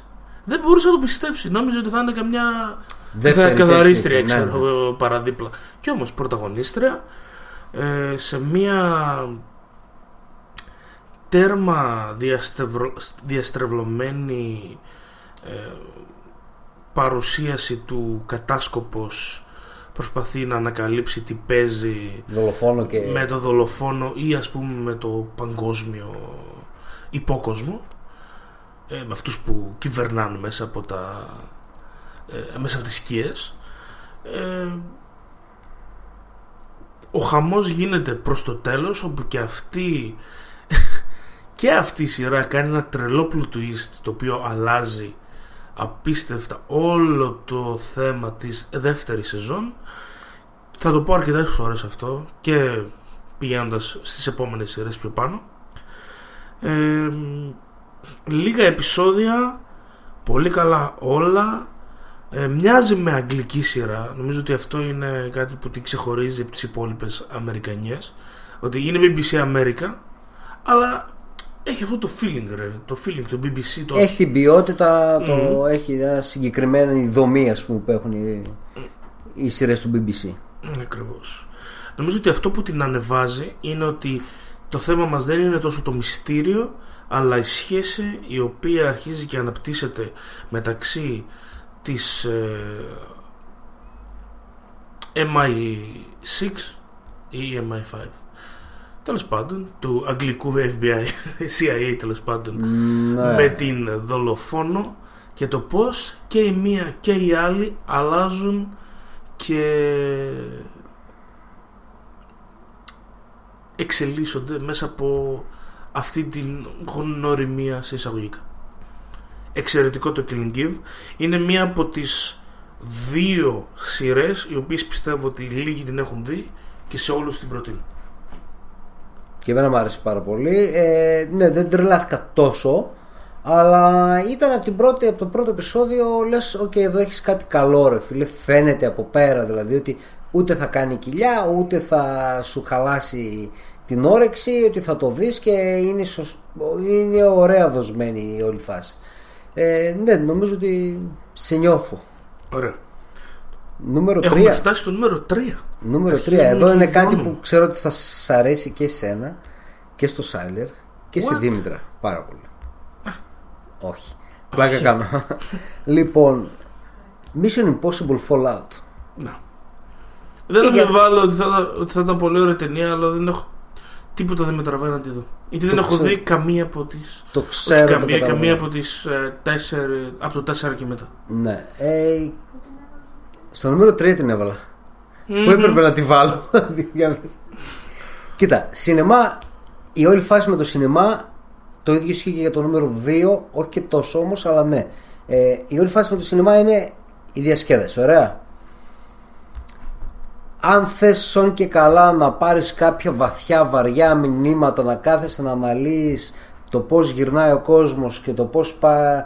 περιστρέφεται η γη, η γη... δεν περιστρέφεται η γη ναι. ε, και το πώς κινείται ο άνθρωπος και τα λοιπά και τι κάνει και τι ράνει, παραδιάβασε ένα βιβλίο, παραδιάβασε ε, υπάρχουν άλλα μέσα που δίνουν πολύ πιο αναλυτικά και με πιο πολλά στοιχεία και με πιο πολλά ε, με περισσότερο βάθος. Με περισσότερο βάθος σου δίνει ρε παιδί μου αυτό που θες να βρεις όταν αναζητήσεις κάτι. Στο σινεμά για μένα το πρώτο είναι το πόσο καλά θα περάσεις σε αυτή τη γαμμένη αίθουσα όταν θα μπεις. Mm-hmm. Το ξαναείδα πριν τρεις μέρες, τέσσερις περίπου, δεν θυμάμαι το, πες μια εβδομάδα. Βγήκε το Blu-ray. Ναι. Μάλιστα. Ε, και ενώ το είχα στο μυαλό μου για τη δεκάδα, το είχα και πιο χαμηλά. Και ενώ Και όταν το ξαναείδα λέω όχι ρε πούστο μου, δεν αξίζει να είναι τόσο χαμηλά. Δηλαδή να είναι στο οκτώ, στο εφτά, στο εννιά. Να πω ότι έβαλα μια περιπέτεια και εντάξει και είμαστε και λίγο, ξέρεις, πιο χαλαροί τύποι, δεν είσαι κουλτουριάρης. Έτσι κι αλλιώς δεν είμαι κουλτουριάρης, ας πούμε. Αν υπάρχει αυτή η έννοια που δεν υπάρχει, ας πούμε, τόσο, αλλά. Ναι. Έχεις αυτή την έννοια μες στο μυαλό σου? Όχι για μένα, προφανώς και όχι. Mission Impossible Fallout στο νούμερο τρία. ε, είναι μια παραγωγή, ρε φίλε, άριστη από την αρχή μέχρι το τέλος. Έχει ακόμα και το υποκριτικό βάρος στους ηθοποιούς που σηκώνουν το τέτοιο, το ρόλο ο κάθε ένας. Έχει και το βάθος ο κάθε χαρακτήρας όσο χρειάζεται. Εντάξει, έχει αναπτυχθεί μετά από τόσα επεισόδια. Ωραία. Ε, είναι ό,τι καλύτερο έχει κάνει ο Τόμ Κρούζ τα τελευταία χρόνια. Η καλύτερη, σχεδόν η καλύτερη, το καλύτερο Mission Impossible που έχει βγει. Και μπορώ να πω ότι όταν βγήκα από την αίθουσα είπα ναι ρε φίλε, αυτό είναι μια περιπέτεια που πραγματικά γουστάρεις να το βλέπεις. Θυμάμαι, ακόμα θα θυμάμαι αυτήν την πενηντάρα περίπου κυρία που ήταν μπροστά από μένα και τον Χρήστο, πήγαμε να το δούμε, που λες οκ, okay, είναι μόνη της. Τώρα τι πήγε να δει τυχαία μια ταινία, ξέρω εγώ, και τα λοιπά, και απλά επέλεξε Tom Cruise. Είναι και σε μια ηλικία που τον ξέρει, τον έχει μάθει από μικρό Tom Gunn και λοιπά. Και ξεκινάει η πρώτη σκηνή, σου πετάει ας πούμε ένα plot twist, φάση έκπληξη, ξέρω εγώ, στην αρχή πάντα σαν Mission Impossible, και τη βλέπεις, ξέρω, κάνει μια. Τώρα δεν, δεν μπορείτε να το δείτε προφανώς. Άρχισε να κουνάει το κεφάλι σε φάση yeah, motherfucker, yeah, το το γάμεις, ξέρω εγώ. Και λες ναι ρε φίλε, ξέρω, ξέρεις, καταλαβαίνεις ακριβώς τι αυτό ήθελα κι εγώ. Έπρεπε να το κάνω, μου το πήρε, ας πούμε. Ναι, γαμάτο. Ναι, αξίζει να είναι εκεί. Είναι η περιπέτεια, ρε φίλε, που ναι, οκ, okay, είναι μια περιπέτεια, δεν είναι κάτι άλλο, αλλά είναι τόσο γαμάτα δοσμένη και τόσο ωραία και φαίνεται ότι θα αντέξει, ρε φίλε. Δεν είναι Fast and Furious. Οκ, okay, φυσικά και έχει υπερβολές μας, δεν το συζητάμε, ωραία. Αλλά είναι, δεν είναι James Bond. Δεν είναι Bourne, ας πούμε, που είναι ωραίο μεν, αλλά ζαλίζεστε το κεφάλι σου, πιάνει πονοκέφαλος από την κάμερα που κουνιέται πέρα. έχει σκηνές που πάνε σε ρί. Δεν έχει τόσο να κόβεται το μοντάζ. Είναι ωραίο, όπως και να το πιάσεις, είναι ωραίο το τέτοιο. Και φίλε, πρέπει να εκτιμήσεις ότι ο Τομ Κρούζ κυριολεκτικά χορεύει για μας. Είναι... όταν... χορεύει... για, για μας το κάνει. Γιατί δεν το κάνει, για την τσέπη το κάνει. Ναι, μάνι, μάνι, μάνι που λέγεται. Δεν θα χρειάζεται. Αλλά τουλάχιστον στη φάση του χολιγουντιανό θέαμα, ωραία, χολιγουντιανό θέαμα, χωρίς τίποτα στο... με βάθος, είναι τέλειος αυτό που κάνει. Μπράβο. Στο νούμερο τρία των uh, σειρών έβαλα το Atlanta Season δύο. Λοιπόν, Donald Glover, Childish Gambino. ε, Ο τύπος είναι το που λένε μου εδώ και πολλά χρόνια. Το έχω πει και το έχω ξαναπεί. Ό,τι κάνει θα είμαι εκεί να τον παρακολουθήσω, γιατί είναι απίστευτος. Μουσικά, ενώ δεν το περίμενα καθόλου. Εγώ τον τυπά το παρακολουθούσα από τις εποχές που έπαιζε στο Community, ε, ο οποίος άφησε τη σειρά για να ασχοληθεί με τη μουσική. Και εγώ μου είπα, τι λες ρε, για ποιο λόγο, τι κάνεις? Τώρα μιλάμε για το Community, το θεωρώ ακόμα το καλύτερο sitcom που έχει περάσει από την ιστορία. Ωραία. ε, Κι όμως πετάει ένα δίσκο ο οποίος είναι καταπληκτικός. Ε, εμφανίζεται στις, στην ταινία του Ridley Scott, το Martian. Φτιάχνει τη δικιά του σειρά, το Atlanta, και ξαφνικά σου πετάει και ένα... και το This is America, το τραγούδι, και κάνει ένα πάταγο. Μιλάμε για εκατομμύρια εκατομμυρίων προβολές για ένα τραγούδι το οποίο είναι εκπληκτικό. Ένα βιντεάκι το οποίο είναι εκπληκτικό. Ε, στίχη, άντε γεια. Ε, ο σχολιασμός. Έχει βγει εδώ και πάρα πολύ καιρό το κομμάτι. Νομίζω ήταν ε, ε, άνοιξη όταν βγήκε. Να. Τέλος πάντων, τελευταία φορά που το άκουσες πότε ήταν? Το έβαλα πριν μερικές μέρες. Να. Το έβαλα έτσι όπως... Ε, δεν είναι τραγούδι το οποίο μπορείς να το βάλεις σε ένα ραδιόφωνο. Έχει, έχει πυροβολισμούς και τα λοιπά, τα οποία καταλάβεις. Ναι. Δεν, δεν το έχουμε στις λίστες μας, δηλαδή, στο Monkey Bros Radio. Γιατί ε, απαγορεύεται? Όχι, απλά με ενοχλεί πάρα πολύ αυτό το ξαφνικό. Θέλει να δεις το βιντεάκι για να καταλαβαίνεις, για να ότι... το περιμένεις. Α, αλλιώς μπορεί okay, να ενοχλείται είναι... πολλοί ναι, ναι, ναι. κόσμος. Νομίζω τέλος mm. πάντων. Και έτσι έχω επιλέξει να μην το βάζω. Είναι, είναι εμπειρία το, το συγκεκριμένο κομμάτι.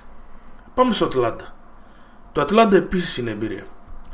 Όλοι νομίζαμε στην αρχή ότι θα ήταν μια σειρά η οποία θα ασχολούνταν με το hip hop. Οκ. Okay. Καλό, αλλά όχι και τόσο. Τελικά, με τι ασχολείται? Με τι ασχολείται? Ασχολείται με την ε, μαύρη πραγματικότητα μέσα από ένα πρίσμα σουρεαλισμού. Μπορείς να το καταλάβεις αυτό? Τι, τι εννοούμε σουρεαλισμός στη μαύρη πραγματικότητα? Κι όμως φίλε, κάπως έτσι. Δηλαδή είναι σαν να βλέπεις το Twin Peaks στην Ατλάντα της ναι. Αμερικής, με μαύρους πρωταγωνιστές.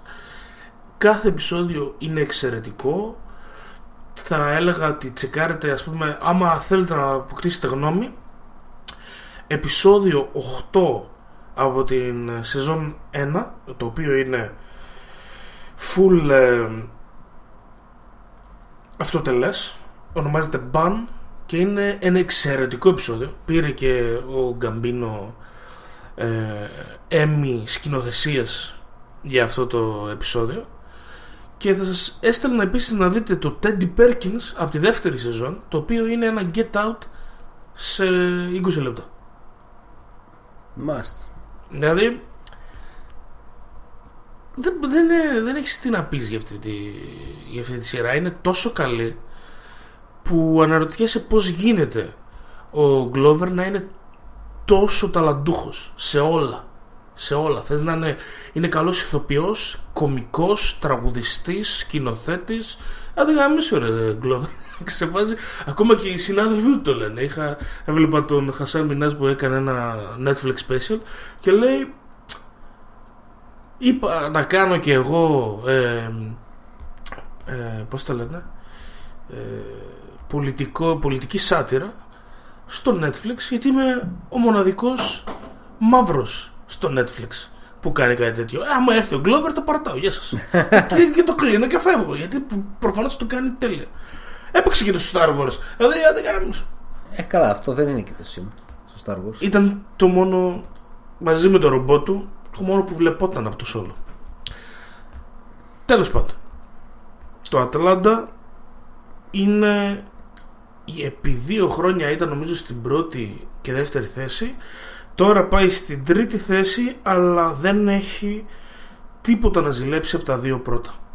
Ο λόγος που το βάζω εκεί είναι ίσως γιατί όλοι όσοι ήταν μπλεγμένοι, ε, εννοώ στο κομμάτι των ηθοποιών, η μία είναι η τύπισσα που παίζει στο Deadpool δύο, ναι, την Domino, ναι. Ο άλλος παίζει στο Sorry to Bother You, ο άλλος παίζει στο ε, στο Windows, ναι, okay. Και στο και στο Spider-Man κάνει φωνή, okay. Και ο Donald Glover έχει όλα τα project που είπαμε, που σημαίνει ότι η σειρά ήταν, είχε πάρα πολλά επεισόδια τα οποία ήταν πάνω σε έναν χαρακτήρα και δεν είχε, μια, δεν είχε τρομερή συνοχή. Ναι, κατάλαβα. Παρ' όλα αυτά ήταν στο ίδιο επίπεδο. Αυτά. Καταλαβαίνετε, δηλαδή έχει γίνει μπαμ με όλους αυτούς τους ηθοποιούς. Ε, προφανώς, άμα τους... όλοι δείξαν τόσο μεγάλα, τόσο καλά στοιχεία στο τέτοιο, είναι λογικό να τους τσιμπήσεις. Εντάξει, έχει κάνει μια μαγιά πολύ καλή. Mm-hmm. Τώρα θα δούμε η τρίτη σεζόν πότε θα βγει, και αν βγει, είναι λίγο η σειρά αυτή. Δεν περιμένεις ότι μπορεί να υπάρχει, ότι βγάζει χρήματα. Δεν μπορείς να το κατανοήσεις ότι ζούμε και το χαιρόμαστε. Ε, άμα αύριο βγει το εφ εξ και πει το κλείνουμε, θα πω οκ. Okay. Και λογικό είναι. Ναι. Τέτοια φάση. Ναι, ναι. Ε, αυτό. Λέμε το νούμερο δύο. Έχουμε φτάσει λίγο πριν το τέλος. Και κάνουμε διαλυματάκι, φίλε, για να, για να δημιουργήσουμε suspense. Οκ. Okay, λοιπόν. Νούμερο δύο ταινιών. Annihilation. Ναι, ρε φίλε. Όλοι αυτοί Ιου. που λέγανε και αυτά, και ήταν καλύτερα που δεν πήγε και γιατί να πάει, δεν θα κάνεις πρακτικά εισιτήρια, δεν θα πάει. Δεν... Ναι, αυτός που τα έλεγε ήταν η παραγωγή. Η εταιρεία, ναι, αυτό μιλάω. Δηλαδή δεν είχε άλλη ταινία φέτος. Είχε, ναι, αλλά ήταν στην αρχή της χρονιάς και αυτό μπαίνει στη μαύρη τρύπα, ας πούμε, της αλλαγής του δεκαεφτά στο δεκαοκτώ. Mm-hmm. Οπότε Annihilation στο νούμερο δύο, γιατί ήταν το sci-fi που περίμενες να δεις φέτος με μυαλό, με αρχίδια, με φαντασία, με τρόμο, με δράμα, ε, με, μεγάλη, με μεγάλες εικόνες που δυστυχώς δεν τις είδαμε, ρε παιδί μου, σινεμά. Τις είδαμε τηλεόραση, ωραία, τις είδαμε στο Netflix. Αν φαντάζομαι να το βλέπεις σινεμά, το πόσο πολύ θα σου άνοιγε το μάτι, ξέρω, όταν θα βλέπεις, το βλέπεις αυτό στην IMAX. Εντάξει, όχι IMAX, δεν ξέρω. Αλλά ναι, γιατί, γιατί όχι. Πρόωρη εξπερμάτωση είχα μόλις τώρα, με συγχωρείτε. Είχες, ναι. Να, να λίγο ένα, ένα διάλειμμα για μια χαρτομάτια. Θυμάμαι τότε μαζί. Θα ήταν εξαιρετικό. Θα ήταν εξαιρετικό, ρε. Δηλαδή, εντάξει, είναι πολύ κρίμα που έπεσε συσσαγωγικά και όχι σε... στην τηλεόραση το να το δεις. Έπρεπε να το δεις mm. στην τηλεόραση, ε, σινεμά. Για πολλούς λόγους, δηλαδή δεν μιλάμε μόνο για τον τρόμο που είχε, ξέρω, τα στοιχεία του τρόμου και η χοροράς, αλλά είχε από πίσω πάρα πάρα πάρα πολλά πραγματάκια. Είχε την Natalie Portman, είχε ε, τα εφέ του, είχε τον ο, σκηνοθέτη ο Garland, δεύτερη ταινία σε παρόμοιο υψηλό επίπεδο με την πρώτη, με το Ex Machina. Mm-hmm, mm-hmm. Ε, σίγουρα δεν ήταν η τέλεια ταινία. Κάποια μικρά πραγματάκια τα, τα συναντούσες. Σωστά έλεγα, φίλε, ότι ήταν τέλεια ταινία. Ήταν, ήταν, ήταν πολύ, ήταν πάρα πολύ δυνατή, ρε φίλε. Είχες, ας πούμε, ήταν τρομερή, νομίζω. Δες, σαν sci-fi, εξαιρετικό. Παίρνει ένα ε, ένα plot, στο εξελίσσει και σαν επιστημονική φαντασία, αλλά και σαν σχολιασμό πάνω σε διάφορα κοινωνικά θέματα. Αυτό κάνει το sci-fi και σε ανησυχίες του, των πρωταγωνιστών, του ανθρώπου, παιδί μου. Horror θέλεις, βάλε μου μέσα στις πέντε καλύτερες σκηνές τρόμου της χρονιάς. Είναι η σκηνή με την αρκούδα. Η, η σκηνή με την uh, αρκούδα, θα το πεις. Ε, Nightmare Bear. Ναι, Nightmare. Ήτανε, γάμισε να δω. Το βλέπαμε ξες και γυρίσαμε ο ένας παρακλούς. Παλά, κάτι γίνεται. Οκ. I just shit myself. ε, εντάξει, ναι. Το Annihilation είναι νομίζω στη σωστή θέση και η πιο υποτιμημένη ταινία της χρονιάς. Ναι, είναι, είναι από τις πιο αδικημένες της χρονιάς, δηλαδή. Ε, αδικημένη ακριβώς, όχι υποτιμημένη. Και υποτιμημένη, είναι πολύ αδικημένη. Δεν πιστεύω αδικημένη. Ότι όποιοι το βλέπαν σινεμά θα βγαίνανε από την αίθουσα και θα λέγανε εντάξει μαράκα, το έχεις ξαναδεί. Ε, όχι ρε φίλε, είχε, είχε πολύ μεγάλη φαντασία το τέτοιο. Μπορώ να φανταστώ διάφορους που ήταν Νάταλι Πόρτμαν και είπαν α, οκ, okay. Μπήκαν μέσα και βγήκαν στο τέλος και λένε what? Τι, τι ήταν αυτό? Okay. Μπορώ να φανταστώ διάφορους τέτοιους. Ναι.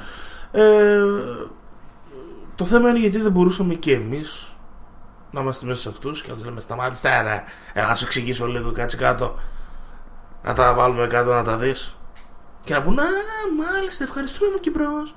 Ε, τσέ, τσέ, τσέ, τσέ, ακριβώς. Εσύ. Νούμερο δύο.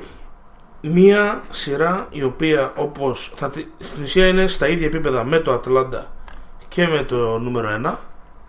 Την έχω στο νούμερο δύο. Μαζί με το Killing Eve είναι οι δύο καινούργιες σειρές τις οποίες προτείνω στους πάντες.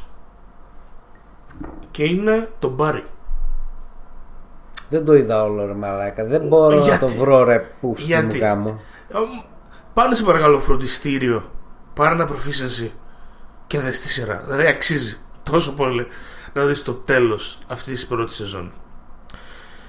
ε, Bill Hader, ο οποίος γράφει και σκηνοθετεί επίσης, πρωταγωνιστεί επίσης, είναι ακριβώς αυτό το κωμικό με βαθιές δόσεις κατάθλιψης.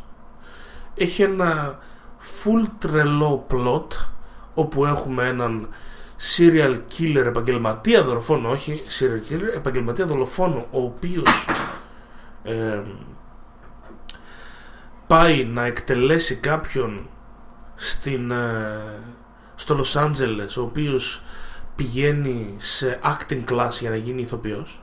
Οπότε για να τον παρακολουθήσει πηγαίνει και αυτός, αρέσκεται, τα παρατάει όλα και, και θέλει να, να γίνει ηθοποιός. Μόνο που δεν το έχει καθόλου.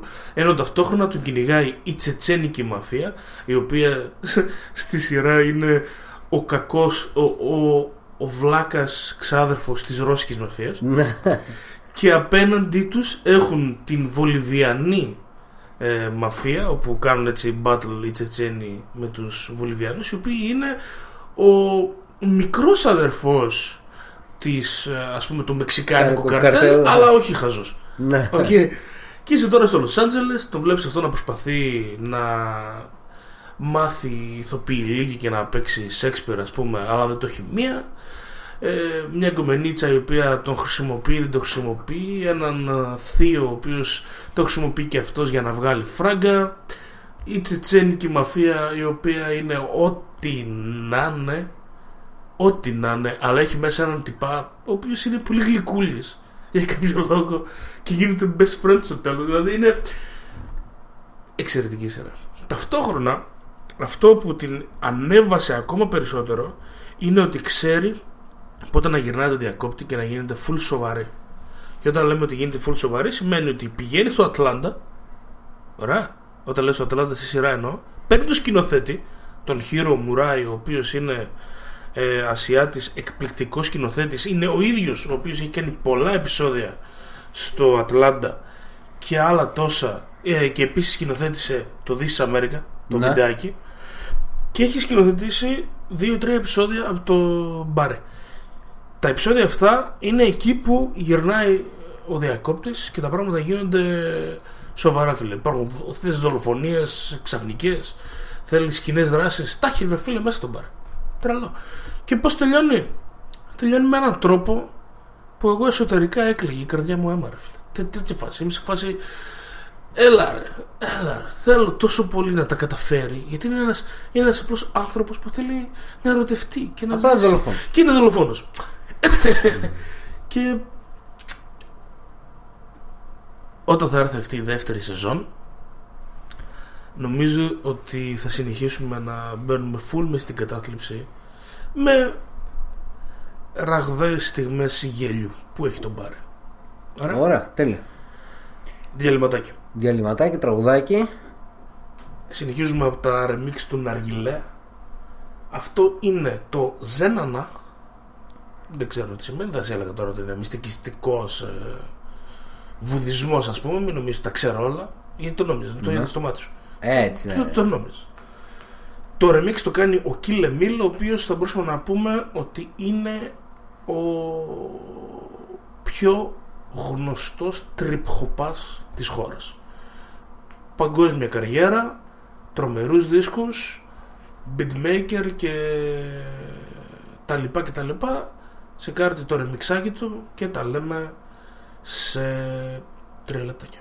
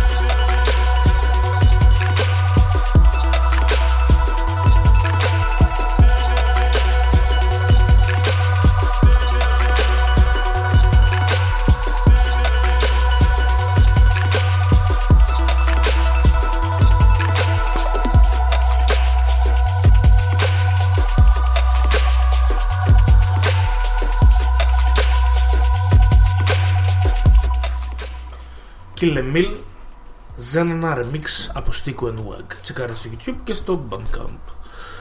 Λοιπόν, φτάνουμε είμαστε κοντά στο πριν τέλος το μας. Νούμερο ένα uh-huh. ταινιών και σειρών. Mm-hmm. Τώρα εδώ παίζει το εξής περίεργο. Πέρυσι δεν ήταν στο top δέκα. Yeah. Φέτος δεν είναι στο top δέκα. Παρ' όλα αυτά είναι ταινιάρες. Αν ήταν στο περσινό ή στο φετινό top δέκα θα ήταν στο νούμερο ένα το πιο πιθανό, ή στο νούμερο δύο. Mm-hmm. Εντάξει, για μένα στην, στην, τριάδα, στην τριάδα θα ήταν σίγουρα, ρε παιδί μου. Mm-hmm. Αλλά δεν είναι σε κανένα από τα δύο. Τι γίνεται, ρε Μάρακ? Γίνεται το ότι Γι... έχουμε πέσει κι εμείς θύματα της κακής ε, διανομής, όπου επειδή είναι πάνω στην αλλαγή του χρόνου και οι Έλληνες περιμένουν λίγο να βγουν τα οσκαρικά για να μπουστάρουν κάποιες ταινιούλες, ναι, και μας βγαίνουν είναι... προς ε, αρχές Ιανουαρίου, Φεβρουαρίου και δεν μπαίνουν μέσα στα top δέκα και γίνεται ένα ό,τι να είναι. Είναι λίγο ένα ό,τι να είναι. Μιλάμε για το Three Billboards Outside Ebbing, Missouri και το Shape of Water.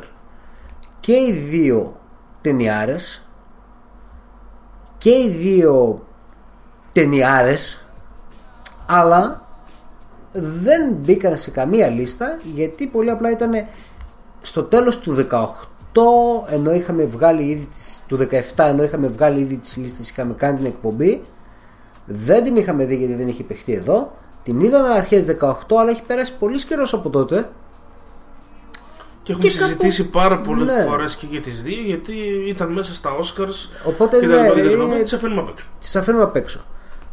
Τώρα Yeah. πριν πεις για αυτά, ναι. να πω κι εγώ μερικά πράγματα, μερικές σειρούλες οι οποίες θα μπορούσαν να μπουν στην δεκάδα αλλά δεν μπήκαν. Ωραία. Ναι.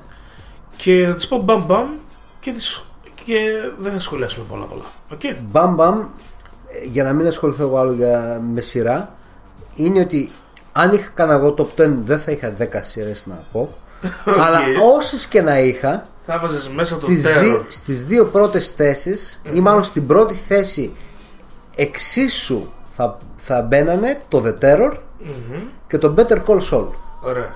Ε, έχω να πω και για τις δύο ότι είμαι ένοχος που δεν τις έχω δει. Το Terror θα το είναι βάλω στο ό,τι πρόγραμμα. Είναι καλύτερο σε υπαρξιακό τρόμο υπάρχει. Πολύ μιλάμε... πολύ σάπιο, με την έννοια του, ξέρεις, αυτό που σιγά σιγά μου χλιάζει, σαπίζει μέσα στο ρε παιδί μου και αρχίζει και βγαίνει, ξέρω εγώ, μετά το άσχημο το πράγμα εξωτερικά, βασισμένο σε αληθινή αλλά τηλεοπτικά δοσμένο με πολλές αυθαιρεσίες και sci-fi στοιχεία, και επίσης θα είναι ανθολογία, οπότε περιμένουμε τη δεύτερη σεζόν να δούμε και τι, ποια ιστορία ακριβώς, θα... τι φάση θα παιχτεί εκεί, θα αναλάβουν. Και το Better Call Saul είναι καλύτερο, το διάβασα από κάποιον, εντάξει, το κλέβω από κάποιον που διάβασα στο Facebook, okay. Το καλύτερο βιβλίο που δεν έχει γραφτεί, okay. Δηλαδή είναι τέσσερις σεζόν οι οποίες είναι, βλέπεις ένα χαρακτήρα, το, είναι αυτό που, έλε, που λες ότι δεν μπορείς να είσαι ο ίδιος από τα δεκαπέντε μέχρι τα σαράντα πέντε μέχρι τα πενήντα. Αλλάζεις. Mm. Μπορείς να είσαι μαλάκας, να γίνεις καλός, να ξαναγίνεις μαλάκας, να ξεκινάς vegan. Κανένας δεν ξεκινάει vegan, συγγνώμη, λάθος. Μπορεί να ξεκινάς, ρε παιδί μου, κάπως και να καταλήγεις κάπου αλλού. Αυτό το βλέπεις στο Better Call Saul. Οκ, okay, full δραματικό, πολύ αργή ρυθμή. Όποιος έχει την Breaking Bad καταλαβαίνει, δεν υπάρχει αστερόσκονη. Okay. Το οποίο θα του, θα του κόψεις ένα μισό πόντο, mm-hmm. αλλά από εκεί και πέρα είναι top. Άρα οι δικές μου πολύ δυνατές σειρές οι οποίες δεν καταφέρουν να μπουν στο νούμερο δέκα είναι The End of the Fucking World. Ναι, ρε φίλε, Πο, mm-hmm. ναι, πολύ δυνατό. Altered Carbon. Οκ, okay, ναι, ναι, ναι. Okay. Το Happy, το οποίο υπάρχει στο Netflix, τσεκάρε το, ναι. τώρα που υπάρχει στο Netflix, είναι full ε, ό,τι να είναι. Είναι live action με έναν χαρακτήρα και άλλους μερικούς μετά εμφανίζονται, οι οποίοι είναι animation. Ναι. Ωραία, και φαντάσου έναν ε, πρώην μπάτσο, ο οποίος του οποίου η κόρη απαγάγεται, ωραία, και ο φανταστικός της φίλος, ο Χάπι, είναι αληθινός στην ουσία, φανταστικός φίλος, και πηγαίνει και βρίσκει τον μπαμπά και του λέει πάμε να βρούμε. Αλλά ο Χάπι έχει τη φωνή του Πάτον Όσβαλτ, ο οποίος ναι. είναι, μπορείς να φανταστείς τώρα, και είναι σπασαρχίδης, και ο άλλος είναι ε, πρώην μπάτσος, καταλαβαίνεις τώρα τη φάση, ξέρω, κόκκες μαλακίες, okay. σουρεάλ φουλ, αλλά πολύ καλή πρώτη σεζόν, δεν το περίμενα μία. Ε, επίσης έχουμε το Glow, το οποίο έκανε πάρα ναι, πολύ ναι, καλή ναι, ναι, δεύτερη ωραίο. σεζόν. Α, μάνι μάλλον τρία, τέσσερα, πέντε βρίσκω κι εγώ. Και έτσι. Το Forever, το οποίο παίζει να μην το έχει δει κανένας σας. Το Love. Mm. Και το Love επίσης. Το, το Forever Love. Netflix. Το Forever είναι στο Amazon και είναι ε, ενός, είναι του Alan Young, ο οποίος κάνει μαζί με τον Aziz Ansari το Master of None. Ναι. Και είναι μία σειρά η οποία μέσα σε τρία επεισόδια, πρώτο, δεύτερο και τρίτο, έχει κάνει τρία σιαμαλανικά twists που δεν τα περιμένεις με την καμία. Μάλιστα. Με την καμία. Ε, από εκεί και πέρα κάνει μία πρώτη σεζόν η οποία είναι ε, πάρα πολύ δυνατή. Αλλά αυτά τα τρία επεισόδια είναι σοκαριστικά. Δηλαδή δεν μπορείς να πεις, είσαι σε φάση τώρα τι, τι, πώς Πώς ε, έκανε αυτή την επιλογή, ρε φίλος, συνεργάφος. Τι θα γίνει μετά? Δεύτερο επεισόδιο. Τελειώνει το επεισόδιο, λες what? Τι θα γίνει μετά? Τελειώνει το επεισόδιο, λες τι λες νομάδα? Και κάπως έτσι πηγαίνει. Ωραία. Περιμένω πολύ να δω τη δεύτερη σεζόν και άντε να δούμε, ξέρω εγώ. Αυτά. Εννοείται ότι δεν ξέχασα να αναφέρω το Walking Dead, απλά ε, είναι, ναι, στο ναι, Pantheon. Είναι στο Pantheon. Ναι, ναι. Μαζί με τους κορυφαίους. Ναι, αυτό. Λοιπόν, πάμε στα. Πάμε να τελειώνουμε. Ναι. Στο νούμερο ένα σου, στο top δέκα σου για το δύο χιλιάδες δεκαοκτώ, η καλύτερη ταινία της χρονιάς για τον Κώστα, τον Κίτσιο, για το τους Monkey Bros.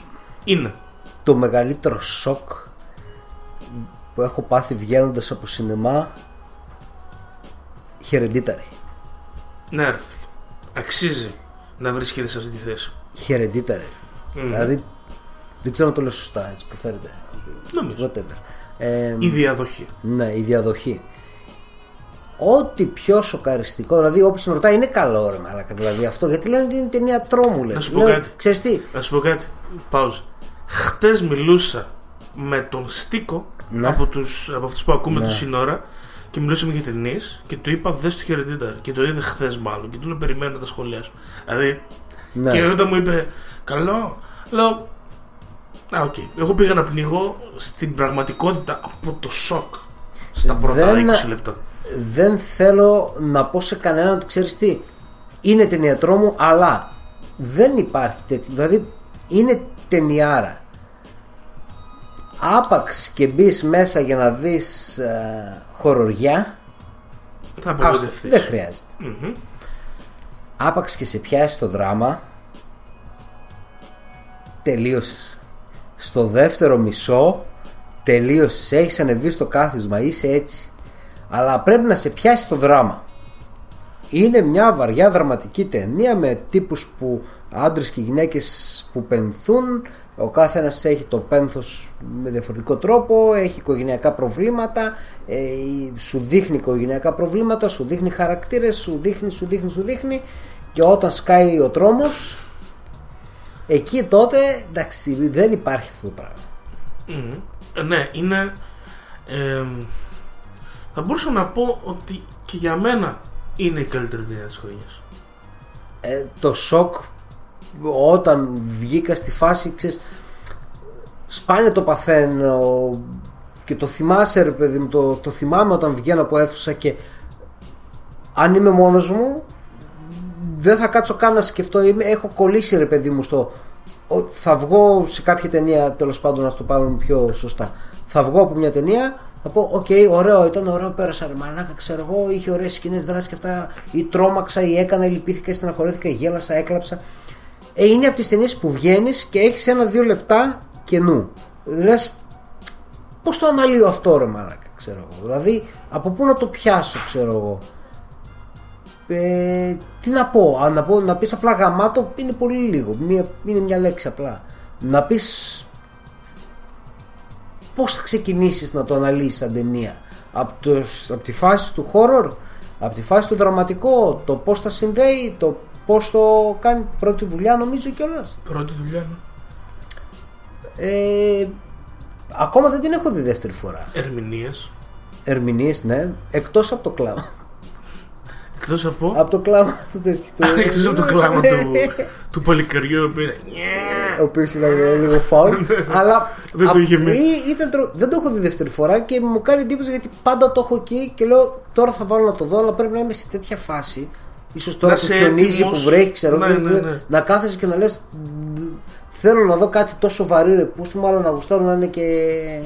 να το γουστάρω και πάρα πολύ στο τέλος, έτσι να ανησυχητικό ρε παιδί μου, να, να σε αφήσει ένα μεγάλο what the fuck. Ε, δεν ξέρω κατά πόσο θα μπορέσει κάποιος να μου αλλάξει γνώμη στη φάση ότι όχι ρε μαλάκα, δεν ήταν... δεν θέλω να μου αλλάξει γνώμη, δεν πρόκειται ας πούμε, αλλά στη φάση ότι δεν μπορώ να σκεφτώ κάποιος που θα έρθει και να μου πει και να μου το αναλύσει και να μου πει όχι, εδώ ήταν λάθος, έπασχε εκεί, έπασχε εκεί, ήταν λάθος. Διάβασα, ας πούμε, κάτι reviews τώρα τελευταία κάπου, γνωστή η φάση, okay. που ή σχολιασμό best, ας πούμε, της χρονιάς και, όλοι, και έλεγε αυτός μάλλον ότι ε, εντάξει μωρέ, τώρα είμαι τριότητα και θέλει να πουλήσει αυτό και μάθαν όλοι. Ξέρεις, τώρα ε, ότι ε, πέρασε, είναι τρόμο αλλά δεν πέρα, είναι τρόμο. Πέρασαν οι μήνες. Ναι. Και ξέχασε πως του είχε πει το αυγό στον κόλλο να την έβλεπε. Και τώρα λέει, και τώρα τον παίζει αφιψηλού. Δεν είχε χιστεί πάνω, το ξέρω πολύ καλά. Είχε χιστεί. Δεν έχω καταλάβει για ποιο μιλάς. Υποθέτω. Ε, ξέ, μου τη δίνει αυτό το. Ε, εντάξει τώρα, γιατί δεν βγάζουν ταινίες τρόμου που να είναι ταινίες τρόμου. Γιατί βγάζουν. Ενώ, ενώ ναι, εννοώ κάτι έτσι. Το Conjuring, ας πούμε. Okay, είναι πολύ καλή ταινία τρόμου. Αλλά είναι μια ταινία τρόμου νεκρή από τα πάντα άλλα όπως τα υπόλοιπα. Πολύ ωραία φτιαγμένη, αλλά δεν έχει τίποτα μέσα της, ας πούμε. Βγαίνοντας δεν θυμάσαι ούτε μία σκηνή. Μία σκηνή θυμάσαι και αυτή μετά από χρόνια έχει ξεθυμάνει, ας πούμε. Mm-hmm. Ναι, δεν είναι, εντάξει, έχει το χαβαλέτο. Η, εδώ, η σκηνή ρε, στο είκοσι λεπτό, η, που δεν θα σποϊλάρουν προφανώς, αλλά όλοι καταλαβαίνουν για ποια μιλάμε με την ναι. Μπορεί να μπει στο Pantheon του χώρου, μαζί με την uh, Nightmare Bear. ναι, ναι, μαζί. Ναι. Μόνο που το χαιρετίταν είναι όλο έτσι. Είναι, είναι, είναι, είναι. Τρομερή η όλη φάση, εντάξει. Δεν α... και δεν σηκώνει να πεις ότι θα κάτσεις να αναλύσεις, θα πεις είχε τόσο αυτό, είχε τόσο εκείνο. Μπορείς να το λες για ώρες, μπορείς να το βρεις σίγουρα για μένα σε κάποιες προβολές μεταμεσονύκτες, φεστιβαλικές, φοιτητικές, κάπου που θα κάνουν ένα αφιέρωμα σε τρόμο. Είναι στη, στη δεκαετία νομίζω θα είναι εκεί στο τόπο. Mm. Και νομίζω ότι είναι η πρώτη φορά από τις τρεις φορές που έχουμε κάνει αυτό το αφιέρωμα όπου η ταινία που είναι πρώτη δύσκολα την έχει δύο πολλοί κόσμος. Ναι. Και στον κινηματογράφο δεν πήγαν και παγκοσμίως δεν έκανε πολλά εισιτήρια και δεν βλέπω να παίρνει την αναγνώριση που της αξίζει, γιατί της αξίζει. Ίσως η Τόνι Κολέτ σαν γυναικείος ρόλος σίγουρα, ναι, ναι, ναι, για μένα ναι, ναι. θα έχει υποψηφιότητα, αλλά μάλλον θα πρέπει να το πάρει και εγώ. Μυρίζουμε και σκηνοθεσίες υποψηφιότητα. Mm, δεν ξέρω εκεί το. Εντάξει, αυτό είναι άλλη κουβέντα για, άλλη... για άλλο επεισόδιο. Mm-hmm. Εσύ δικό σου. Στο νούμερο ένα έχω μία σειρά η οποία είναι από την αρχή μέχρι το τέλος ό,τι πρέπει και τέλεια. Και όταν λέμε τέλεια εννοούμε ότι είναι οκτώ επεισόδια, είναι αυτοτελής, είναι mini series. Θα έχει σκηνοθεσία, μουσική, ερμηνείες από άλλο πλανήτη, ε, θέμα. Είναι. Όχι. Ναι. Είναι, okay, συγγνώμη, είναι ερμηνείες από αυτόν τον πλανήτη. ε, επίσης είναι mini-series που σημαίνει ότι έπαιξε, τελείωσε. Δεν θα κάτσει να σου χτίσει κάτι άλλο, να ξανάρθει, να σε απογοητεύσει. Είναι αυτό. Είναι ένα γεύμα, το καλύτερο γεύμα της χρονιάς. Αυτό είναι. Το πήρες, το φάγες, το απόλαυσες. Είσαι απόλυτα ευχαριστημένος. Το νούμερο ένα είναι το Sharp Objects. Το οποίο δεν το είδες. Γάμο το ακόμα ρε μπα. Ακόμα δεν το είδες. Λοιπόν, Amy Adams η οποία κάνει ίσως το ρόλο της καριέρας της. Μιλάμε για δράμα και μυστήριο, αλλά στο κομμάτι του δράματος ε, η, παίζει, η Amy Adams παίζει μια γυναίκα η οποία έχει κάνει ε, πάρα πολλές ε, πώς το λένε ε, αυτοκτονίας, πώς, πώς το λένε απόπειρες, απόπειρες αυτοκτονίας, αυτοκτονίας. Ε, χαρακώνεται, είναι αυτοκαταστροφική full, είναι αλκοολικιά κτλ κτλ. Είναι οκτώ επεισόδια, δηλαδή μιλάμε για οκτώ ώρες. Η Amy Adams έχει βουτήξει μέχρι το λαιμό μες στα σκατά και κάνει καριέρας ερμηνεία, ενώ τα τελευταία χρόνια παίζει σε ό,τι ταινία παίζει, ξεχωρίζει σε ό,τι ταινία, για κάποιο λόγο ε, έχει μπλέξει με την ντι σι, νομίζω θα την κόψουν μαζί με το Superman να τελειώνουμε. Ε, από, εκεί και πέρα, ναι. από εκεί και πέρα θέλεις ε, Nocturnal Animals, Arrival, ε, America, ε, και το τέτοιο φέτος το Sharp, το Sharp Objects, και είναι όλα σε φάση give her a fucking Oscar please, please. Τώρα σαν ε, πλοκή, δύο, δύο λογάκια. ε, Η Amy Adams είναι δημοσιογράφος, είναι στη μεγάλη πόλη πλέον, δουλεύει εκεί πέρα, και ο εκδότης της της λέει να επιστρέψει στο χωριό της, όπου γίνεται ε, έχει γίνει έχουν γίνει δύο δολοφονίες κοριτσιών, να πάει να καταγράψει τα καθέκαστα. Επιστρέφοντας όμως μπλέκει πίσω σε όλα αυτά τα πράγματα που την έκαναν έτσι όπως είναι, δηλαδή την οικογένειά της και την κοινωνία, την κλειστή κοινωνία του αμερικάνικου νότου, και τα πράγματα παίρνουν την πορεία τους. Όλα τα υπόλοιπα είναι spoiler. Ωραία. Τι μπορούμε να πούμε για αυτή τη σειρά? Ότι είναι ένα δραματικό, ένα όχι αστυνομικό αλλά δράμα True Detective. Όλα τα χαρακτηριστικά του True Detective που μπορείς να βρεις και να πεις αυτά κάνω το True Detective καλό ρε φίλε την πρώτη σεζόν, ναι. Όλα τα παίρνεις και τα βάζεις στο Sharp Objects. Όλα, ένα-ένα. Τι θέλεις? Τη φωτογραφία του νότου, ε, τη, τους διαλόγους, ε, όλο το feeling, ε, τις ε, ερμηνείες των ηθοποιών. Από τη μία έχεις τον Μακόνα και την άλλη έχεις την Amy Adams. Τα παίρνεις όλα, τα βάζεις και έχεις τη μόνη σειρά που μπορεί να πεις ότι αυτό είναι σαν το True Detective. Και γι' αυτό είναι στην ε, πρώτη θέση των καλύτερων σειρών του δύο χιλιάδες δεκαοκτώ για τους Μογκύπρους. Τέλεια. Νομίζω τα πάμε όλα. Δεν ξεχάσαμε απολύτως τίποτα. Καλά, κάτι θα ξεχάσαμε. Κάτι θα ξεχάσαμε. Ε, τα comments γι' αυτό υπάρχουν, τα mails γι' αυτό υπάρχουν, boss παπάκι monkey bros τελεία gr για να στείλετε τη δικιά σας λίστα ίσως.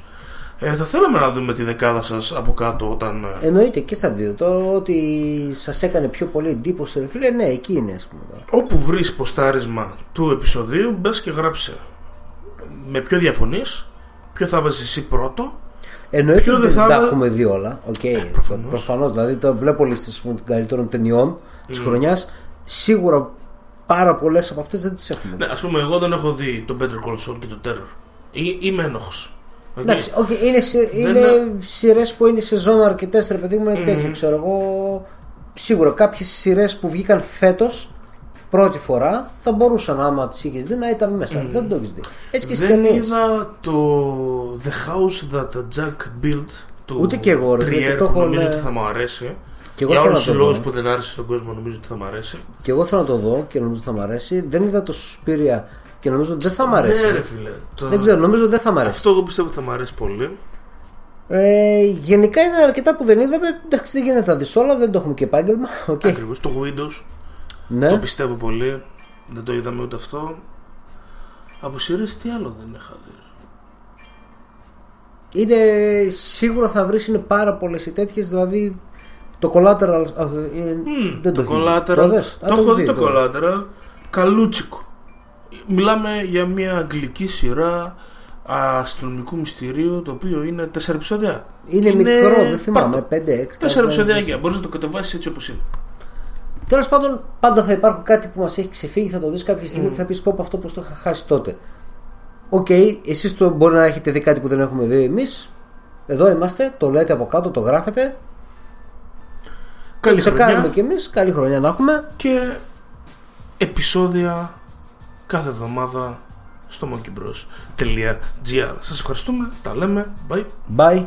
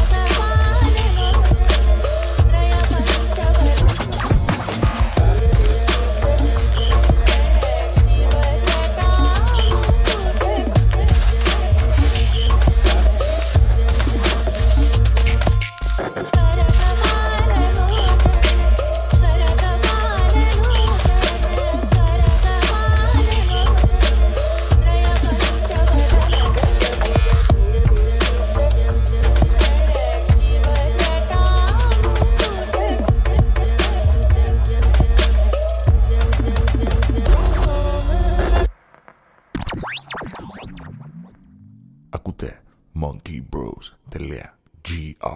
Yeah.